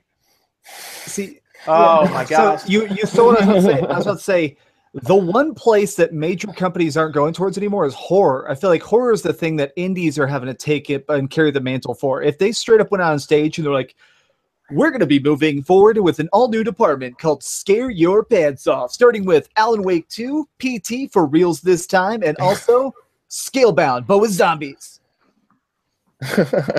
but with Oh, zombies, man. that would be that would be awesome. Just uh, zombie DLC for everything, every Yeah, game. every, it's required now. Going Yeah. forward, everything is a zombie. In fact, so am I. so they also have uh they also have a very good streaming service that people are just now starting to figure out about which with beam it got moved it got moved now to mixer. It's completely integrated just about with the xbox one. That's something else that they really have over their competition. Something else if i if i were them i would stress hard because that could be the difference for some people who want to stream well online with a third party game. That's also might be something that pushes them to getting like a third party game if they're like a streamer who buys games for their ps4 or their xbox and stream. Maybe they want to do that instead through microsoft service actually that's uh, keep talking i'm going to look something up because i just remembered something happened last week uh, they did something new with beam they yeah that's what i'm saying they, they moved it to mixer yeah. and they added a ton of features features that actually would help um, people who stream there. They're, it sounds like they're backing. They're giving users, people who are watching streams, it, uh, experience points. They're making it so you can do a lot of stuff. Yeah, it's can not just that. Uh, systematically, Twitch was trying to start doing this, and I'm guessing Microsoft's trying to catch up. Uh, you get the experience points and you can use it to usually throw an emote up on screen or make something say something and that's kind of basic the twitch approach which i'm guessing microsoft is going to do is actually having the watchers interact in the game itself mm-hmm. like imagine playing left for dead and then a, a user who's been watching you for a while has got all the exp going he just drops like a hundred rounds of just mass this, zombie this is this is interesting they are doing that and they actually showed it and it's available now i believe they yeah. they they they ran a dis- they displayed it as a demo where they had a live fireworks show and people would throw experience to launch different fireworks in real time, like yeah, actually out on a field. Yeah, but that I mean that's fireworks and that's fine. Uh, it's cool to do that, but the gameplay element side of it Mm-hmm. If they can release just a slew of games that heavily interacts with this to make it that big next thing for streaming, mm-hmm. that'd be yeah. incredible. Well, also keep in mind that the latency for Beam or Mixer now is much, much lower than Twitch. Like we're right. talking like a second. It's insane. I don't know if they just have better software or just better encoding or well, wizards over at Microsoft. I don't know. If we want to be real, it's because they have less of a a base of people streaming at this that's point. True. That's but, true. They may also they may also have better service. It's hard to say. I mean, yeah, maybe that's the case, but I mean, it's it's much better than I've ever seen from even Justin TV. Well, latency is definitely the the key problem that you have to get past. There are a couple PS4 games that actually did, like Dead Nation has an option called uh, Infinity Streamer Mode, where you go in there and people vote. Basically, you're walking like through uh, d- desolate buildings full of monsters and you're shooting them and picking up ammo and people vote which door unlocks next. And so people know what's behind it. Like okay if he goes down the left he'll get extra ammo but have to fight this boss. And if he goes down the right way he'll get more armor but have to fight this boss. And people were able to vote but because of the latency because i tested it out you have to stand there sometimes for like 15 20 seconds while people actually like finally get the message of what you're doing. It's awful yeah, that's the big problem. Yeah, because there is some very serious, serious uh, uh, latency issues there. But what would you guys, if you were Microsoft, I mean, what game do you go out and buy? Like, let's say you're just like, you know what, you know, Phil Spencer sitting in his office and he's just like, you know what, we're just going to go buy a franchise right now and put it on this system. What franchise would they buy? Half Life, if it were possible, because Half Life 3, because the whole thing everybody's always said, and even Valve hinted at this, if they made a Half Life 3, there's some like line alluding to the fact that they would want it to be a VR exclusive. That's something Valve said is basically that Half Life 3 has to be so different from Half Life 2 that you can't compare them. And we know that right now Microsoft is really working heavy on making Oculus support for uh, the uh, Scorpio. So you'd be like Xbox One Half Life 3 Scorpio exclusive. Okay, that that's that's actually a really that would get people on board with the Scorpio. That definitely because I mean keep in mind Half Life Two, if you remember, was only on the original Xbox. Mm-hmm. I I could see that happening though, as long as because I know that Xbox or Microsoft they're partnering with Oculus, right? So like I could see that happening with maybe Half-Life 3 showing up on the Oculus store and exclusively for Xbox Scorpio with, you know, an Oculus headset plugged into it or whatever iteration it gets. Sure, so. sure. I can see that. I mean, they're doing some mixed reality is what they're calling it now, but mm-hmm. I mean, I think they would have something with Oculus for their Microsoft store. So yeah, that, that makes sense. Absolutely. What would you uh, what would you buy, Philip? What would that if you had the money to spend and you were a big CEO or head of Xbox? How do I top Half Life Three? Um, I win. Uh, you do. Um, let's see. What? Let me look at some old games here on my shelf. What, would, what about you, Evan? What would you? What would you? What would you just attack right there? Honestly, I don't know because most of the major titles we've already heard are coming out elsewhere anyway. I mean, I mean, you can say anything. They he, they just buy it. It's business, man. They just break dreams that way. You know, they just buy it. Too bad to Nintendo or whoever. Well, the reality is, I hope that that money has been spent in a situation where we're about to hear about games we weren't expecting. Still, like that's kind of what I'm hoping. But Sadly, if it's 2017. It's yeah, all it's, yeah, it's all going to be sequels. if they were just to straight up buy something, yeah, man, go for it. People in the chat, hit some hit some games, man. What do you guys Metal think? Gear. Too? There- that that's good too. Metal Gear, sure. That's my answer. Metal Gear. Yeah. What? Yeah, because it's a problem. Like whatever, whatever Kojima's coming up with next, I'd like to, but that's heavy on Sony's side, isn't it? Right now, so like, Death Stranding is only like, because they again they Sony puts the money in. They'll get these Yeah. new IPs. yeah. So Um, like, the that's the exciting one for me, and they already have it. So like, what else? What the hell else could they do? I mean, there's a lot of things they could pull from. I, said they should. I mean, I, I threw this around on Twitter. They should rip Bayonetta away from honestly away from Nintendo. I I could see Bayonetta. That wouldn't be like a priority in my opinion, but Bayonetta definitely would be a good one. Hey man, Sega's ready. Sega was like uh, talking about all the old stuff they were putting it out with Bayonetta and Vanquish and everything. And you know, I mean, Platinum Games. Yes, I'm sure they were kind of uh, they were a little salty about Scalebound getting canceled, but it's business. It- how big is the check they're going to write? You know, Yeah. I'm seeing some Hitman in chat, which I mean, Hitman has their own problems. They are definitely uh, it's definitely for sale. Um, obviously, yeah, definitely. Um, and Microsoft could kind of slowly scoot in there and say season two only on uh, Xbox and, Well, no, screw, Microsoft screw Windows the Server. episodic. Buy Hitman, then get a good development company on it. Maybe, Well, the maybe problem is they, they already promised three seasons, so they could just Oh, wow. not do it. like they if they just don't do it, then that's fine. well, I why, well, they can still do the seasons, but why not just buy the rights to the title? And as we were talking about with the service stuff, what if they were able to manage some form of mass scale Hitman, almost MMO type thing? Dude, like- the people in the chat came up with some good ones. They did. Yeah, I was reading that. Oh my gosh, There- there's your- just made look bad. There's The your Lost people- Odyssey too. Devil May Cry. How did how did none of us say Yeah. Devil May Cry? Oh my gosh, Lost Odyssey two. They want the Japanese market. There you go. I would love if they walked out and they're like, we're undoing the reboot. Instead, we're going to Devil May Cry 5. We're just going to ignore DMC. We're moving forward. They could. there's a lot of stuff they could really do, but they would just need to make the the contract. I mean, I mean, they, Phantasy they Star. need con- contracts need to work. Yeah, Phantasy Star. Yeah. Hell yes. Get fan, bring Phantasy Star over. You know, go talk to Sega and be like, look, we'll make this happen. Bring it over. That way, we can sell more than hundred Xboxes a week in Japan. yeah. They sold like hundred last week, and the Wii U sold like hundred and ten. How about how about this? Because now that it just popped up, imagine the next uh, Mega Man RPG Xbox One. That'd be cool. Bring back Battle Network. Oh man, Legends, Legends, man, Legends three. Oh, y- yes. Yes. I mean, Oh. Legends 3 was really heavily into development. It's crazy. We saw the demo build. It was made, it was going to be on 3DS. Yeah, I talked about it in, uh, like I said, one of the videos too. I talked exactly about that. Like, bring. I can't believe that. Man, why why can't they just give us another Fable game? Like a like a proper Fable game. Like reboot that series. I know Lionhead they, doesn't exist. they lit that studio on Yeah. fire. I know Lionhead it to the doesn't ground, exist. But they don't need, you know, Lionhead. But, but why does it have to be Fable? Why can't again they just generate? They put a random uh, name generator on and just go, "This is now our RPG," and it just pops up as some weird, interesting name. But then it's just got its mechanics, its graphics, and they just show a couple things off that blow people away. So like, why can't they just do that instead? it's just it's interesting. They they've lost a lot. They've lost the um. They've certainly lost a lot of their marketing deals because we see Destiny 2 being a Sony marketing deal where they are going to get some kind of exclusive kind of Call of Duty, same thing. And that used to be that used to be Microsoft. Remember when Yeah. Call of Duty would come out a month early, essentially with DLC and everything on the Xbox, and they lose that. And that's mm-hmm. weird that Sony, a much a much smaller company, let's be real, let's be realistic here, was able to wrestle it away from Microsoft. And that made me really start to think that there are budget constraints in Microsoft's gaming division right now because they just mm-hmm. don't see it as a money generating machine like it was with the 360. And I've talked about it before. If Xbox Live wasn't there, they probably wouldn't be around right now if they couldn't charge for it. So, you know, it's it's hard it's it's really hard to say. What what do you guys think happens if they literally just announce the Xbox One Scorpio and just say third party is all we're looking for right now?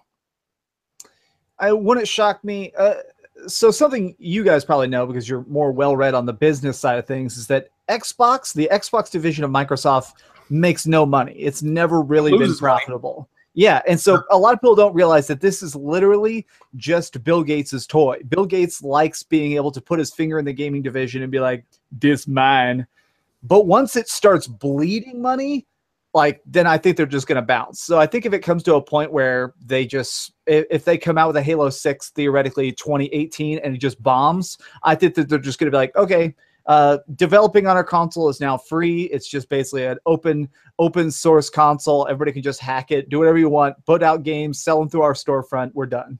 But they could easily just release it on their Windows Store and push their Windows OS that way. Like Halo Yeah. 6 could be a Windows Store exclusive. Don't even deal with Steam, just Windows Store. Mhm. And, and don't you don't have to put the R&D in. I mean, how much money do you guys think the Scorpio is going to take to build and create and and and draw up on their, you know, the drawing board and engineer it? It's it's got to be a lot of money. Yeah, uh, I'm sure the the the development is extremely expensive. So uh, this is such a weird spot. I I still I know I'm one of the only people who thinks this, but I think this whole integral console generation of these half steps is just gonna screw everything. I, I think the PlayStation 4 Pro is such a small step up. And it's a it's a noticeable step up, but the Scorpio supposedly being a bigger step up, I think it's just gonna confuse people. Or people are gonna look at the store shelf and know not know what the hell any of this Yeah, is. I, I I have no. That's why I keep saying the mainstream is where you make your money. They have Yes. no idea what the difference between 4K checkerboard and actual true 4K is, right? I mean, which, are you, are you really going to explain that to a mom who sits there glassy eyed looking at you while you try to explain how checkerboarding works? Better yet, is a Walmart employee even going to be able to explain that to her? Yeah, exactly. They, they Also, don't know. They're like, All they're going to "Oh, explain to her is this one's 350, which I still think a $50 price cut is coming for that for that uh that PS4 Pro, and this Mhm. one is 500, for example. That's all they're going to explain to her, and then they'll ask if she needs an Xbox Live card or if she needs a PlayStation Plus card for Christmas time. And that that's it. like so, I, I I don't know. I don't I don't know what the uh, what the what the plan is here. If they're spending that much money on something that uh, I'm going to be completely realistic with you guys, two million, three million consoles maybe sell. God. What happens?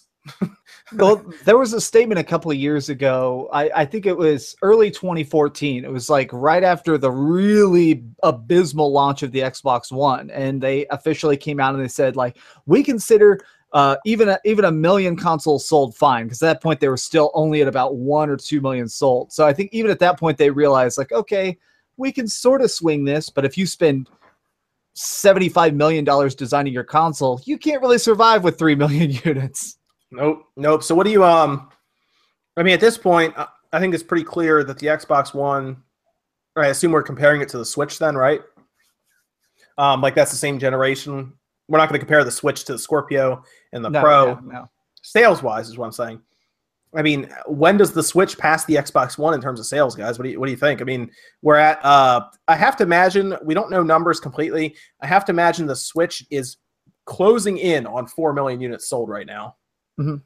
The Scorpio, or I'm sorry, Xbox One, they stopped giving us sales numbers at all. Like they just stopped. Mhm. The the estimate though is slightly below 30 million is where we think Yeah. the, the Xbox One is. And uh, keep in mind, it's been out since 2013. So we're coming up on its four year anniversary at the end of this year. I mean, when does the Switch? I mean, do we think the Switch is going to sell 10 million units a year and catch it in three and a half years? Like, is that is that what we're thinking? Less than that, even three years? Hopefully i don't know I, yes I, I feel like we're going to hit a point very soon where the xbox one just falls off the cliff. I think we're going to very quickly hit that point where nobody gives a good goddamn about the original xbox one. And at that point it's just going to be free running of uh, switch trying to catch up. I guess it's just about if switch gains steam. At this point we know it's probably going to happen to the xbox one. It's just a matter of is steam going to start selling faster or slower Right, because Switch- well, it, it comes down to what um what games are announced. But I think we all know if Nintendo shows up at E3 and Pokemon's announced, uh, you might as well like seriously start writing it in for the Xbox there because that I I don't know how they compete with an I I don't know how anybody Sony or Microsoft competes with an IP like Pokemon because you we all saw what happened at Christmas time with the 3DS. We saw that Yeah. Pokemon Sun and Moon collectively sold 15 million units. like what? That's that's a lot of units. But um, Philip, where do you, where do you stand on that, man? What do you think about the Switch of sales compared to the Xbox One? Because right now it's already outsold it in the, the Xbox One's first two months. Switch is outselling it already. You know, I after just hearing all of all of the talk from people like the CEO of GameStop, for instance, saying that the Switch is doing like Wii U number, or I'm sorry, Wii U, Wii numbers. Um, you know, like I wouldn't be surprised if it caught up in sales within something like two and a half or two years, even because the Wii is the fastest selling console of all time, if I'm not mistaken. It is. right? It, it sold 100 million units in a little over five years. Right. So if it's doing that, if the Switch is doing that speed, then it's gonna just It's fly it, it, it, I it, do- pro- oh, go ahead, go drink. I want, guys. I want to make a small correction because I see people actually saying that a lot. And I just want to make a small correction for the record. Um, the original Wii, uh, we actually sold really badly the first couple months by comparison because there were so few in circulation. So right now, Switch is selling faster than it. Yep. Second year. Second year, 24 million. Yeah, Oh. exactly. So it's just one of those things where right now it's outpacing it because it just has better supply. I think the the hype is probably uh, really probably equivalent, which is a fantastic sign. Yep. I, t- I Right, talked about that's that on Twitter that important. uh that people are comparing it to the Wii and it's kind of unfair because the Wii was an anomaly. Uh Mhm. because your grandmother's not going to go back go out and buy the Switch. Um Yeah. and they were very fortunate that they hit a- at the right time with ATI they were using essentially a GameCube processor which they had plenty of. Mhm. Overclocked it, put it in the Wii, upgrade the GPU slightly so it was basically a little stronger than the original Xbox for example. They put it out and they were able to produce 24 million in that second year and they sold all 24 million. Mhm. One year, which is an obscene amount of systems. That's like yeah. PS4 would look at that and be like, oh, that'd be nice. like that's a lot of units. And they continued on that way for a while and they crushed, they ran past 100 million units very fast. Mhm. And that's kind of where it fell off because then everybody in the world had a Wii. So, uh, uh, but nobody played anything really other than, I don't want to say nobody, but the vast majority of people that owned it mostly played Wii Sports. Yep. so uh, that's the way it was. But I, Evan, what do you what are you thinking here with the Switch, man? With these sales numbers? definitely between two and three years, barring uh, one, basically two things: the speed that they can produce them at, if they've at ever at any point in time slow it down for some reason, which would be nuts. Uh, or what I tend to always expect Nintendo to do at some point is to shoot themselves in the foot, like with an announcement of some kind where they overhype something that no one really cares about. Uh, it happens a lot more than people like to say, I guess, about Nintendo Yeah. but we've already kind of talked about uh, the E3 function of them going in with the hype already existing from outside Nintendo, and if they don't at least get kind of close to that level of what we're asking for, it might backfire. But if they really just, I guess, throw it all under the bus and there's like, here's the new Pikmin, and everyone's like, oh no, it- Switch. yeah, it, then that's the moment where it's like, oh, they shot themselves in the foot maybe four or five years instead. Uh, because it just like with the 3DS, they started it up, they did a bunch of like basic things to it, and then they kept telling us like all these games we were seeing coming out of Japan, they're like, you're never getting them. And then sales started to go down, and then they eventually were like, okay, we'll give you some, and then the sales went up. So it just gaps it a little bit. Yeah, it's going to be interesting for if they can produce enough. That's that's the big thing, uh, because if they have a hard time with producing them, then they obviously won't sell that many. But here's the thing: I have a feeling that they came into the Switch release with some being cautious, essentially because of how the Wii U went, and now that they're seeing that, I think the second year is when they would produce more, much like they did with the Wii. So while the first year is interesting, they are, have already kind of expressed concern about being able to produce 10 million units through this year. Mhm. I think it'd be the second year when they'd really be able to hit their stride like they did with the Wii, if that's telling at all. I, I think their second year for the Wii U, they produced a lot of Wii U's and they didn't sell many at all. In six months, I think they sold like half a million for the Wii U, which is not good. So that's uh that's something I would keep an eye on, but I wouldn't get too crazy with comparing it to the Wii because again, we'll never see anything like the Wii ever again. um, but uh that was pretty good. Ed, so I guess we could start taking questions from the chat now because we've reached the hour and a half mark. Use the last 20 minutes or so before we uh, exit. We take questions from the chat. So let's see if we can find any good any good questions to kind of discuss for the next 20 minutes. If you guys want to take a look at your chat boxes and we'll see what we have there. uh, Well, they catch up. How hyped would you guys be if they just straight up were like, "Hey, uh, Metroid, boom, Metroid's out in like two months. Metroid Switch." Yeah, that's the Yeah. thing we've been talking about for weeks now. That's the one that if they that was their big, that, even if that wasn't their big announcement, if that was like their forward, where they're like, Let, before we tell you anything else, here's Metroid. Yeah, Like that would be incredible. Yeah, I've been watching one of the back uh, some old E3s for some videos I'm making. Mhm. I watched E E3 2004, which was probably the best E3 I've ever seen um, out of any company. And the, one of the first things they did was show uh, Metroid 2, Yeah. Uh, Metroid Prime 2. Was like that was literally like within the first five minutes, the entire presentation was that. So it could happen. Um, Um, here's a question from Poke Madness 1996. He goes, during the Xbox and Nintendo discussion, Square mentioned a PSP3.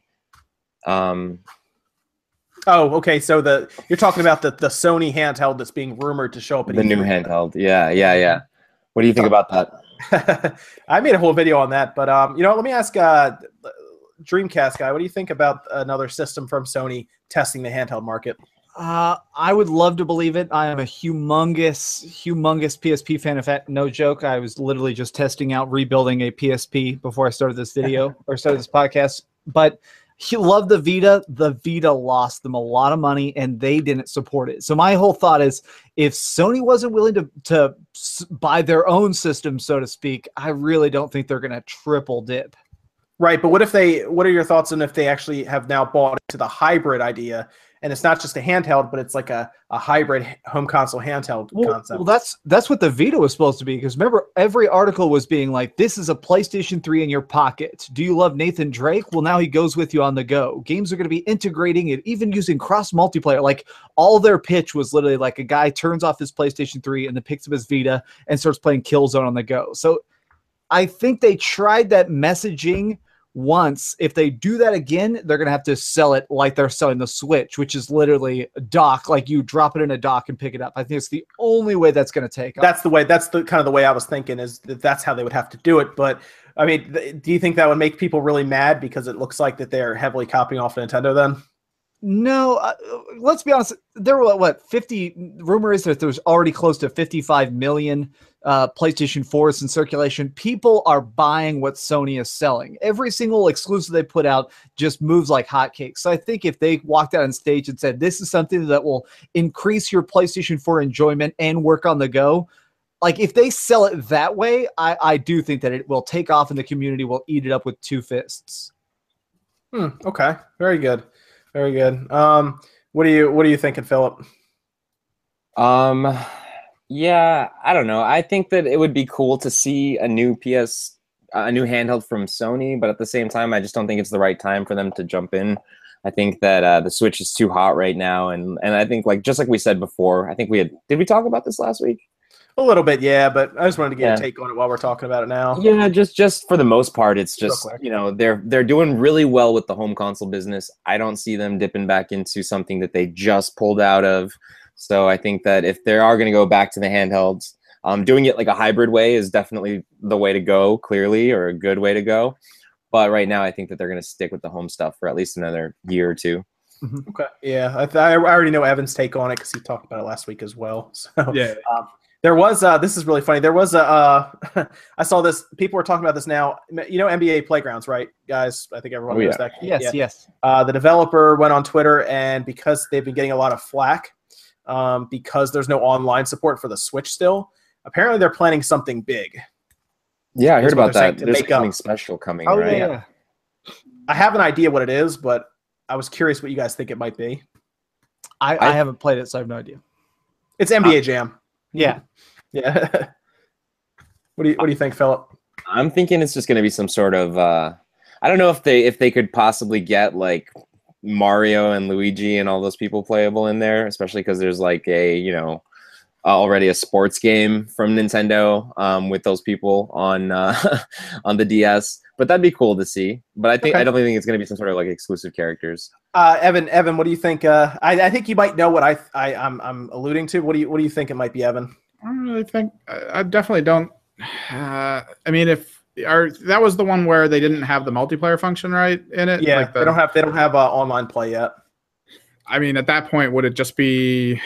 I guess we're waiting for it to come out, and then they're saying they're going to release something. Would that be President's Mode since it's Yeah, NBA? I knew you were gonna say that. Yeah, that was our favorite thing to do with NBA Jam was play as Bill Clinton and uh, Hillary Clinton and all them. That's what I was saying, man. They should Oh bring my the pre- presidents DLC in, or even mascots, probably just presidents, and let me dunk on people as Bill Clinton. Why not do both? Well, like bring in uh, mascots and presidents to like bring it back to that tier as just like a sorry Yeah. for the yeah. We played it on the Wii. Remember that when we got it? We played it on the Wii, Oh. and you you unlock all the presidents. They had Bill Clinton. Did they have? They didn't have Barack Obama in there, did they? They just No, had Bill Clinton, right?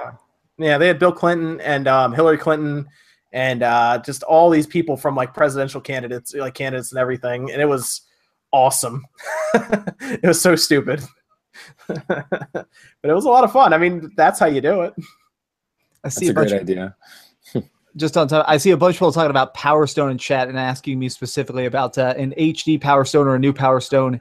Hell yes, I would be so cool, especially if it was on either either PlayStation 4 or Xbox One or or bring it to Switch. I, I don't. I think it wouldn't go to Switch if somebody's developing it. I think it'd probably end up on PlayStation 4 just so they could actually make like a, a competitor to Smash Bros. Because that was always kind of like a Smash Bros esque style gameplay.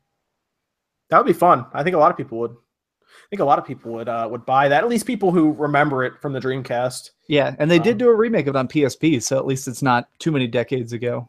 Yeah, I think we had that at the store. Oh yeah, Um, we, that we used to play to play. Power Stone. We has we we had it on the Dreamcast a couple times there at the store. Got traded in a few times. It's good. It's good. I, I own them both. I watched the terrible Power Stone anime. Oh jeez. oh man. Yeah, that's the other thing. People are asking about Secret of Mana on the Switch I, at E3. That would be one of the best announcements, I think, for people who uh, more, I guess, enjoy that series. But that would be it right there. They show up and say that it is getting localized and it's being brought over. On this, did you did you see that Dreamcast guy that they announced the Secret of Mana collection on the on the Switch? No, that sounds awesome though. I, It's- I'm not the biggest Japan. Mana, I'm not the biggest Mana fan. I, I've never even finished one of the games, but I've tried a lot of them. I would definitely love a collection. Yep, it has the first one, the second one. Well, technically the first one from the um from the Game Boy, and then Hmm. what they know is the second one and then the third one. But it's only in Japan right now, and it has a physical release, and it looks amazing. It's um it's out June second though in Japan, so it's out in like five days, six days. Hmm. Um, but nothing about an English. I was hoping they'd even put an English language in there, you know, an option that I could just import it because it's region free, but Yeah. Nothing. Nothing about that. Maybe E3 they tell us about it. Um uh where else do we have uh, dormant IP? Oh, that's a good one. I like that one. What what dormant Nintendo IP do you want to see return on the Switch? That's a good question. Will be Dormant one. Specifically Nintendo IPs, because I'd like to see some of the old Yeah. ones that came out on Super Nintendo that were like squares and stuff come back, but that that'll never happen. If it's a Nintendo specific IP, uh, I mean, how dormant are we talking about? Like it has it wasn't on like the Wii U dormant? Excitebike. Boom. We need a quality racing game on the That'd Switch. be good. I'd like that. Well, I, if we're gonna get a racing game to come back, I just want F Zero to come back. I think it's Yeah. been too long for that. But No- no Excite Diddy Kong would Racing? be amazing. Oh, Diddy Kong Racing. You just F Zero for me. Uh, what, what, what other good ones would there be? Uh, people are saying Ice Climber. That's a good one. Yeah. Ice Climber series. Um, Eternal Darkness. That person in chat is the winner. Hell yes. That's the one. Dude, they can do some freaky stuff with your Switch. Oh, well, especially if they actually required you to touch screen for some of the puzzles, like you actually had to undock it for some stuff, and you literally had to like, like, bl- like draw a design on a tablet or something. That would be so cool. And stuff like that really, it really immerses you. I don't care what anybody says. Like the one uh, puzzle in uh, Twilight, or, uh, what is it, Phantom Hourglass, where you actually have to close your DS. That Yeah. blew my mind. Where it was like, I don't know what to do. Oh, There's some cool stuff they could definitely do with the Switch with some of the the Joy-Con features and stuff like that. And they could probably freak you out by being like, "Oh, your Joy-Con's disconnected from like the handheld mode and stuff like that." yes. There, there's some crazy stuff they could get into there. Oh my gosh, Um, fake scratch the screen that would freak out. Oh, that'd be insane. Maybe they like maybe they like show up. It looks like your LCD's cracked. Yes. or or flash battery low, just at like randomly, like, oh no. Just Here's because, what I would- just because of what they should do. at the store, is small bugs crawling out from the side of your screen. Oh, no. the Yes. Oh. So this isn't specifically Nintendo IP or anything, but since Factor Five is back, maybe they get like a new Rogue Squadron game to come over. Yeah. That would be cool. I would play that. Would you play a custom Robo? Yeah. No, No. May- uh, maybe I don't know. I might try it. Uh, wave race. I didn't get into that series. I could go for another wave race on the Switch. That would be fun. Wave race. Okay. Mhm. I'm surprised we haven't seen Duck Hunt with the IR pointer yet. That's what Yeah. someone else was saying. Legion of Gaia. Yeah, there's a lot of good. There's a lot of good ones being thrown out in the chat right now. Um, yeah, I know Yeah. Earthbound. Yeah, we haven't heard anything about Golden Sun, any of the new ones, right? No, that's Yeah. one that should come back. Um, there was this big like rumor going around that Golden Sun was coming back at E3, um, but it was pretty obvious that they kind of did like like a, in a video editor, kind of made the title screen and everything look that way, and then just played in full screen the video on the Switch. It was pretty obvious, I think. So, um, I, I love Golden Sun, but from everything I've read, that third one sold so bad. The Dark Dawn. Apparently, the company was just like, "Okay, we got everything we need. That's fine. We'll just move on." Like they, there, it's one of those things where it's like, no bad feelings. We're never going back. But here's the thing about the Switch right now. Um, owners of, the, of their Switch right now are looking, actively looking for games to buy to the point where if you produce a game, more than likely people are going to buy it out of default because it's there. Yeah. You know, and even if it's mostly like Lego um, City Undercover sold the best on the Switch over the PS4 and the Xbox One version Yeah. What, what is because it called? was there. The attach rate is insane. They've they've released sales numbers. There were more copies of Zelda sold than actual Switches. Like so, it's like clearly what you're putting out, they're buying.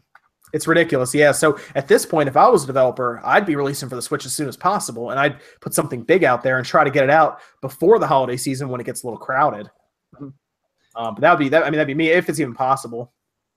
The people Um, saying Fire Emblem, or sorry, not Fire Emblem, uh, Advance Wars. I agree with you guys. Like, I, I think more strategy stuff. The only, my only slight problem with the Switch library right now is that there's not a lot of super hardcore stuff. I do want something where I can like sit down for a couple hours and like do a battle, and even if I lose, I'm like, oh, I need to go back and play it some more because it's a great Switch game. But we just don't have anything like that quite yet. Yeah. Yeah. Maybe they could actually make Star Fox better. That's Yeah. what someone was saying. Rampage. I like the idea of Rampage. To bring back the last story. Yeah, Yeah, there's. I mean, there's so many. Ga- that's the thing about Nintendo. There's a lot of games they can kind of reach back and just kind of grab from and just put in front of us at E3, and we would all be like, "Wow, this is awesome!" And then, like I said, we just had this conversation about Microsoft, and we're struggling to come up with one game that they can show us. yeah. Wow, ooh, that- that's a sick burn, but dead, dead on. Clay Fighter. Oh gosh, Clay Fighter. I would love to see Clay, Clay Fighter Switch. We still have crappy graphics, but this time it's optional. Oh Oh, man, oh, dude, with the motion controllers. You remember Odama? Yeah, that well, that was with like, um, is that the one where you had a, a microphone? Uh, yeah, because you had to yell at your troops to get them You to command do your army. Yeah, While you yeah. basically played pinball on top of them. Oh, that's right. Kill the enemy troops. Oh gosh. Now everyone's just shouting out games in the chat rather than asking questions. Captain Rainbow. Yeah, okay. Look what you did. Luigi's Mansion. That that's the good one to end on. What what else do you guys have for questions? Here's a question for uh, from uh, Jason Gomez. He says, "Do you think Nintendo will stick to making hybrid consoles rather than home um, consoles or handheld consoles? So making primarily hybrids rather than one or the other." Um, I think that as you know, if, if the Switch proves to you know be as successful as it is, if it can, if the success continues, then why not go in that direction for a couple more generations? But I do think that you know, obviously, Nintendo is doesn't have a history or has a history of of sort of doing crazy things and trying new things. So I don't think that they're just going to be like, we finally figured it out and this is our new thing forever. I think that you know we'll see something else in maybe three or four years or or whatever. Maybe we'll see like um another handheld attempt or something that's just exclusive to that. Obviously, that's just like a shot in the dark, but I wouldn't be surprised if we saw something. So okay, okay. And uh, what do you what do you think on that one, Dreamcast guy? Um, uh, I I think that they'll probably. I feel like you have to stick hybrid. That's one of those things of you can't cram that cat back in the bag. Once you've created this ecosystem that depends on playing on the go with just as much power as playing at home, it's very hard to be like, all right, now choose, bitch. That's that's really hard to do. What do you uh, what do you think on that one, Evan?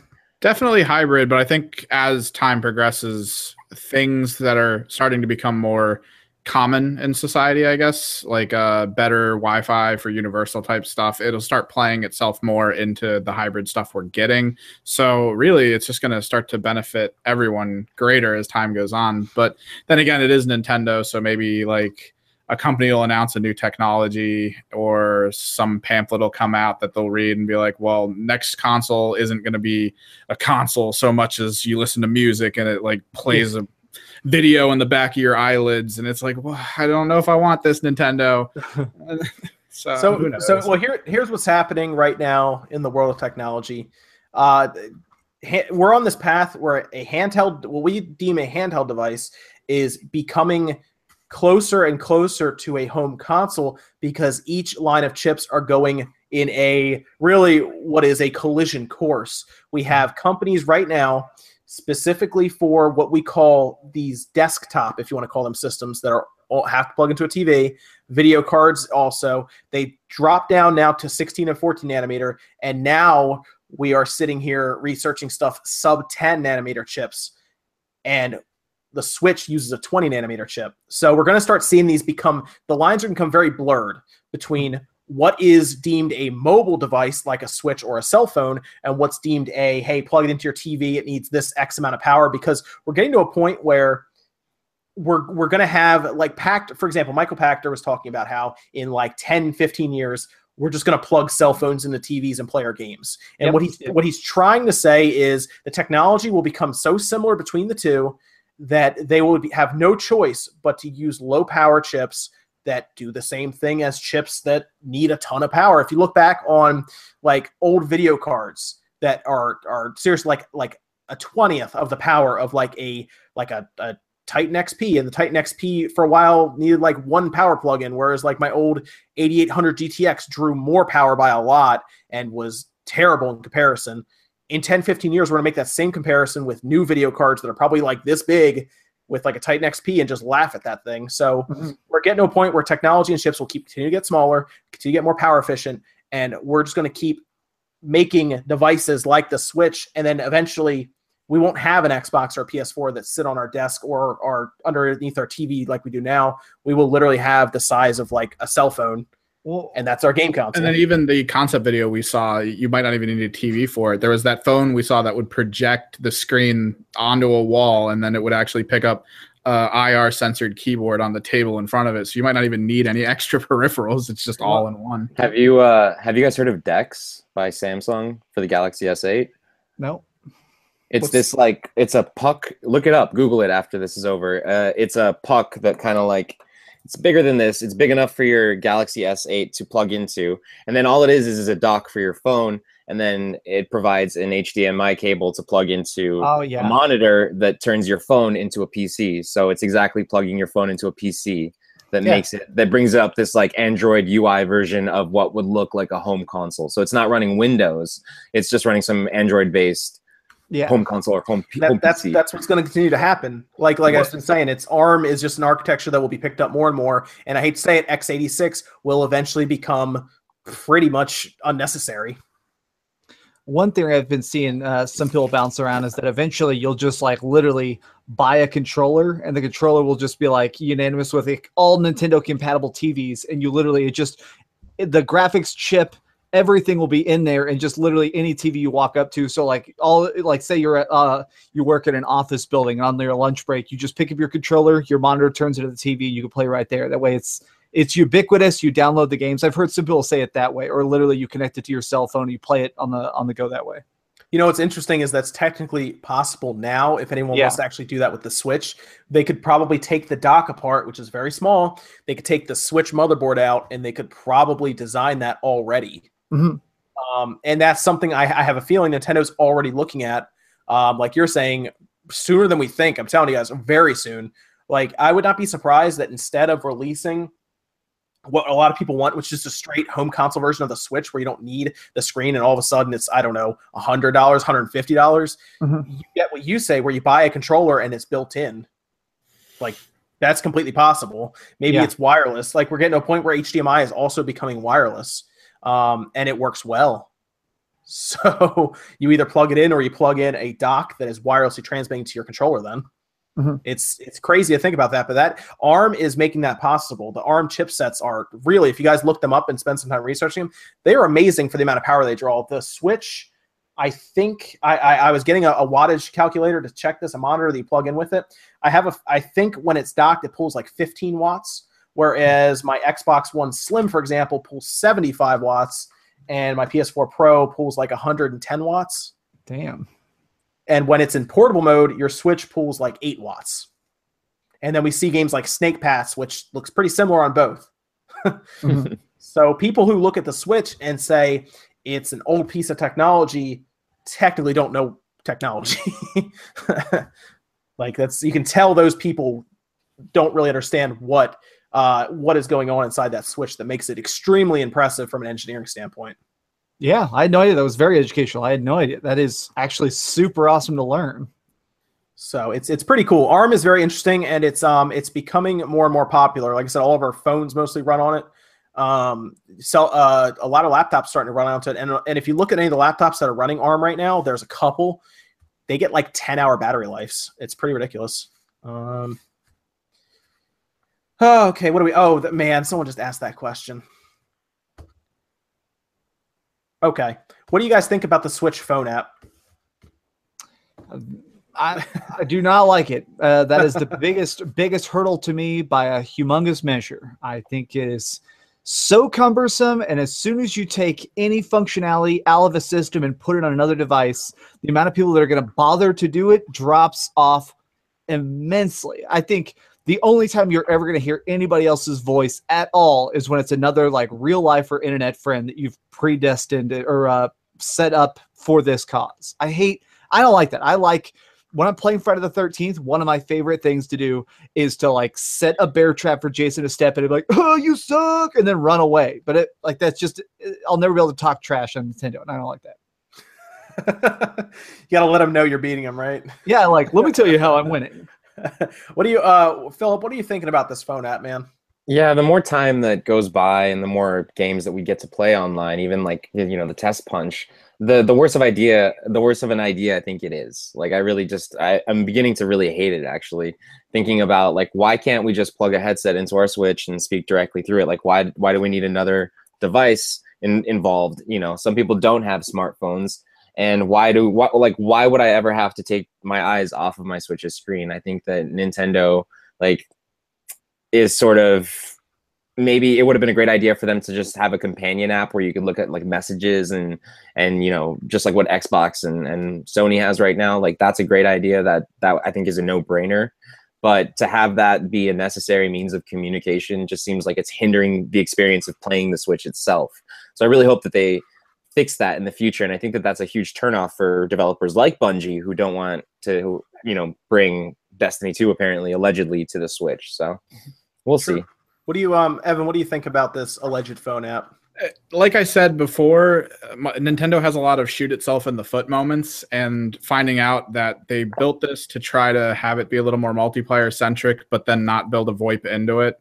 and not seem to want to with this uh, phone app coming out, or not be able to, depending on how what's inside the device and what it would require to be able to run that well it's really sad to see that that's the case. And I think the only time, the only, the only thing I think might come out of it is I know we talked about the idea of like a Switch Micro, like a smaller version Switch. Yeah, you remember? Yeah, with the 3DS when they released it with the two thumbsticks as the next tier because they realized games needed two rather than just the one. What if that's if it eventually gets released two two ish, three ish years down the road? What if that's the one with the built in VoIP function they needed that they probably weren't thinking about before because for some reason despite culture and gaming being like you have to talk to people in a lot of these games it's important. They were like but there's children in here and we don't want an adult yelling at a child because then we'll get yelled at for some reason. It, it's there's so many ways around it that we've talked about before and i don't know why they're trying to seal that off from people. So there's a couple ways to look at it. When i first saw this announcement i was almost positive uh, reggie or somebody did not have the best communication with who was actually designing the phone app because I have a feeling it will be optional to a point. Um, I, I can't imagine why you would need to use your phone to chat through when you can just plug into the Switch. People were telling me that the Switch does not have enough RAM, for example, to run that. And I was doing voice chat on my original Xbox that has 64 megabytes of RAM on Halo 2 without any problem. So no, the Switch with four gigabytes of RAM is fine. That's not an issue. And then I, I, I thought about it a little further. I have a feeling there is there was a miscommunication there. I think they will straighten all this out at E3. It, it makes it no sense to have to talk through your phone. Use it as a companion app to set up games later on. Maybe you're at work and you're like, I want to, you know what? I want to start a Mario Party tournament or Mario Kart tournament tonight. Let me go ahead and set this up on my phone and I'll set invites to all my other friends who also have the phone app. They can RSVP and say, yes, I will be there at, at 8.30 tonight and we'll play. That makes a lot of sense because they don't have to do it spur of the moment. You don't have to send a million texts. You just set the event up and you send it to your friends list. That makes sense. But to have to talk through it makes no sense. For one, it eliminates half their market that they try to target, which of course is the younger crowd. Now, maybe that's what they want to do. Maybe they don't want younger kids talking on the Switch because they try to protect the younger audience a lot, actually. It's kind of what they do with their friends' codes and other stuff. They don't want for for some reason they, they really look out for kids that aren't theirs, if you know what I mean. Like they it's it's odd how they do that. Um, I just don't see how that makes sense. The Switch has Bluetooth. It actually has the correct bands for a headset, like to just connect to, a microphone to connect to, um, because they have separate ones for the Joy-Con as well, apparently. And on the top of that switch, if you look at it, it shows the the headset symbol. so it has the correct input for a microphone and headset. And I, I, it makes no sense. Let us plug it into the device. Let me use my phone app optionally if I would like to set up tournaments. That's fine. I understand it's an easy way to do it, and go from there. I think E3 we get straightened out no harm, no fuss from there. They just let us, for some reason, sit with this information as long as we have. I, I don't know if it they, if it does come out and you have to use your phone, makes zero sense because that means that I then need to plug my phone in to make sure it does not die while I'm talking over it. it you know what I mean? Then you then you have to worry about your phone's battery life as well. I think that's the beauty of the you know the fact that they haven't released the online system right away. You know what I mean? Like there is still time. It sucks that we have to wait for it, but at least they weren't like here it all is right away, and this is just how it is, and you guys have to deal with talking on your phone. Right. Like, but what if they what if they expect us to pay for it a month after they let us beta it? That seems kind of soon, doesn't it? Yeah, that's a little too soon. Um, That's that's my concern. That's the only concern I have really yeah.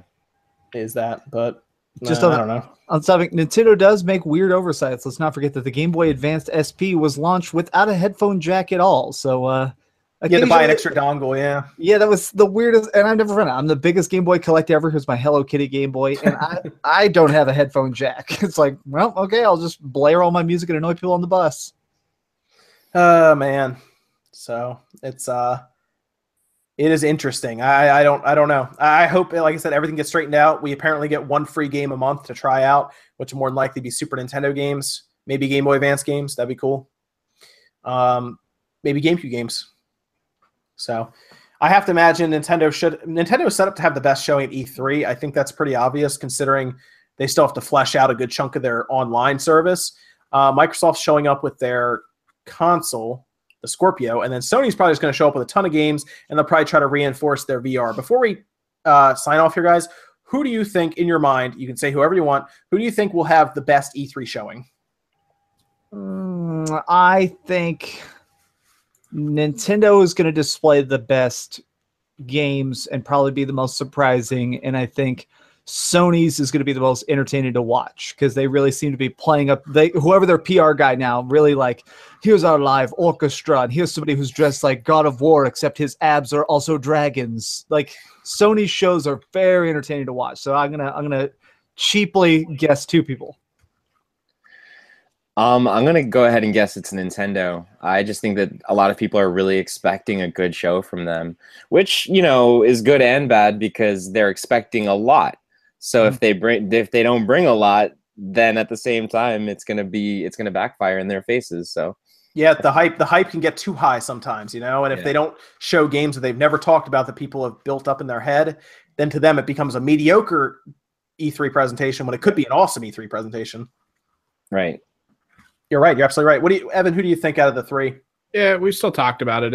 It's most likely going to be Nintendo having like the best run. Uh, Sony, yes, always entertaining, so that could be fun to watch. I, I always hold out. I'm going to hold out a little bit of hope that Microsoft maybe reveals something that just makes everything kind of make sense, but I doubt it like severely. Uh, but secretly, I mean, E3 is more than just the big three companies. So for me, at least, I am kind of looking forward to uh, at least looking into what THQ Nordic's doing because I always did like THQ as a company, knowing Nordic Games bought almost all their IPs, almost not completely. I want to see where they're going from that point. Yeah, I I'm mean, I mean, the companies. I mean, Ubisoft, ha- Ubisoft has one. EA has one. There's a lot of companies that have Yeah. other than the three. I'm Um, I'm just mad that CD Projekt Red pulled out or decided not to go because I'm still waiting to hear anything about the Cyberpunk game. Mhm. Uh, I'm keep getting emails about Gwent, which I mean it's fine, I guess, but I after showing that trailer and then listening to I think like an hour long talk about all the effort they're putting into making Cyberpunk just one of the most inclusive of everything RPGs possible. I want to see it because the when they say anything and this, this goes back to kind of understanding companies and why I file things like this. Anything CD Projekt Red's said about the Witcher series moving forward has always just been like, "Yep, there it is. They did it." And with what they said about this game, I'm I want to see it. I want to see it in action, but I guess we're not going to get that this year again. So Uh, it's pretty obvious that Nintendo set up really well here. I think Nintendo and Sony are probably going to battle it out for the best show. Unfortunately, Microsoft, I feel like, has already conceded because one, they have less than half the floor space of either Nintendo or uh, Sony at this point. I think Sony and Microsoft or Sony and Nintendo have like I think Nintendo has like twenty one thousand square feet and Sony has like twenty four thousand and Microsoft has like like I think eleven thousand or ten thousand. It's not a lot um, because I don't think they. I just don't think they have a lot to show off. I think it's going to be down between Nintendo and Sony because see, Sony has a lot of games that they're still going to announce. I have a, I have a feeling we will see. I hate to say it for a lot of people. I, I think Monster Hunter may be there, and it may be there in like as that one we were talking about, and that I think would take a lot of steam out of the Switch Monster Hunter train. But on the same time, if we do get one for the Switch, that would kind of even it out the Sony's system and their presentation will be interesting, but I do think Nintendo has a lot of stuff they can talk about. They already said they're going to talk a lot about Odyssey, which will probably take up their Nintendo Direct. I do miss the live as much as I've been watching a lot of the older E3s. I miss the live presentations, and we're not going to have that with Nintendo. We're probably, from what they said, about a 40 minute Direct or so. Um, which I hope means that games like Xenoblade will be spotlighted, and they do show a Metroid, and they do show Pokemon Stars, then they sure they'll, they'll probably win then because they'll have the big franchises. But I'm I'm curious if Sony can come out there with some big ones like God of War, like Death Stranding, and maybe a few other ones they that they get, maybe some JRPGs. Uh, but it'll be interesting. I, I would I would go if I had to bet. Um, I would probably go with Nintendo. Yes, they, it makes sense. Um, like you guys were saying, I think everybody was pretty much thinking Nintendo, but uh, So that's just because they have the, they have the new system. You know, it's fresh. Go on. What were you saying? They better bring it home then. I mean, all four of us are like, it's Nintendo. It's Nintendo, you know? So if they disappoint, man, this is going to be huge. it's more than Yeah. four of us. Past like six episodes, I think we've all said it. Every guest, everything. It's got to yes, be. Oct- Oct- yeah. Someone said Octopath. Yeah, Octopath Traveler better be there. I really want to play that game. Uh, Xenoblade- I'm a huge, huge Xenoblade Chronicles fan. If they don't, sh- if they don't bring that out for at least a tease, I'm gonna be pissed. Yeah, I think we will see it. Uh, there's Yeah. no way Monolith is not ready to, to show something at the biggest show when it's supposed to be out this year. Yeah, We'll see. You know, we'll see. Um, but uh, I guess that's um, I guess that's it for uh, for episode nine of Spawncast. Um, Dreamcast guy, where can they where can they find you, man? Uh, YouTube.com slash Dreamcast guy. You can check it out. I do. Uh, I review basically everything. Obviously, the last thing I just did was uh, Friday the Thirteenth, which I loved. It's gory good time, and I also do a top ten list every single Thursday with Top Ten Thursday. So go check it out if you like that type of stuff. Do you have a Do you have a review coming up? Can you give us a little preview of what the next Um, one is? my next two reviews uh, coming up on Friday, uh, June the second. I'm going to be doing Tekken Seven, which I can't say anything about now. And then following that on June seventh is my review of Arms, which I'm playing the hell out of right this second. Very cool. Very cool. Very nice. Um, and then uh, Philip, where can they find you? Uh, you guys can find me on YouTube. Uh, all you have to do is search Philip F I L I P in the YouTube search, and I'll come up. I do Switch reviews and a bunch of fun Switch Let's Plays and Nintendo coverage, accessory reviews all the time. And then I'm also on Twitter, just at Philip Musins, my first and last name. So I'm always tweeting about fun stuff there. You guys can follow me. I uh, sometimes I follow back, and I'm always talking. So Cool. Cool. Okay, Evan, where can they um, where can they find you, man? I'll, I'll post it in chat, but pretty much the Kimmerix project thing that just popped up anywhere really Twitter, Twitch, uh, YouTube. Uh, we also have the Kimmerix Games thing. And if you just keep following Spawn Wave, I'm, I'm the guy that does a lot of the little buttons and stuff you'll see popping up around some background things, mostly at this point. Uh, and I also like to say Moonman Moo. I kept seeing his name go flying by. He donated some stuff during the Spawncast. So thanks for that, man. Cool, very good. Yeah, and we'll Evan and I will probably do our own little podcast slash gameplay thing just for fun. Since we're local to each other, we live like 15 minutes away from each other, so it's easier. Yep. Um, but uh, I think that's everything for tonight. Then, thanks so much, guys, for coming out on a Saturday night after the arms test punch. By the way, thanks for flipping over here after that. Um, we had a lot of fun tonight, and keep in mind, guys, we're only two weeks out now. Two weeks for E3, uh, just about 14 days. So we have two more shows. Um, next week's will be interesting. I'm still trying to figure out who we're going to have on next week, but the following week will be a big big Spawncast. We're going to have several guests on because it will be the pre E3 show, and it's pretty much going to be dedicated completely to E3, where we're just going to talk about nothing but E3. Um, because, of course, the next day is when it starts with Microsoft really kicking things off. So it'll be a lot of fun. But thanks, guys, for tuning in. Uh, this will be available on SoundCloud tomorrow and iTunes as well. And then if you are a uh, patron over on the Patreon for Spawn Wave Spawncast, um, you will see this tonight at some point, uh, maybe even later tonight. The full video uh, podcast will be up there, uh, raw and uncut. So I think that's it for now, guys. Thanks so much for watching this episode nine, and we will see you guys next week, same time, same place, nine o'clock Saturday night.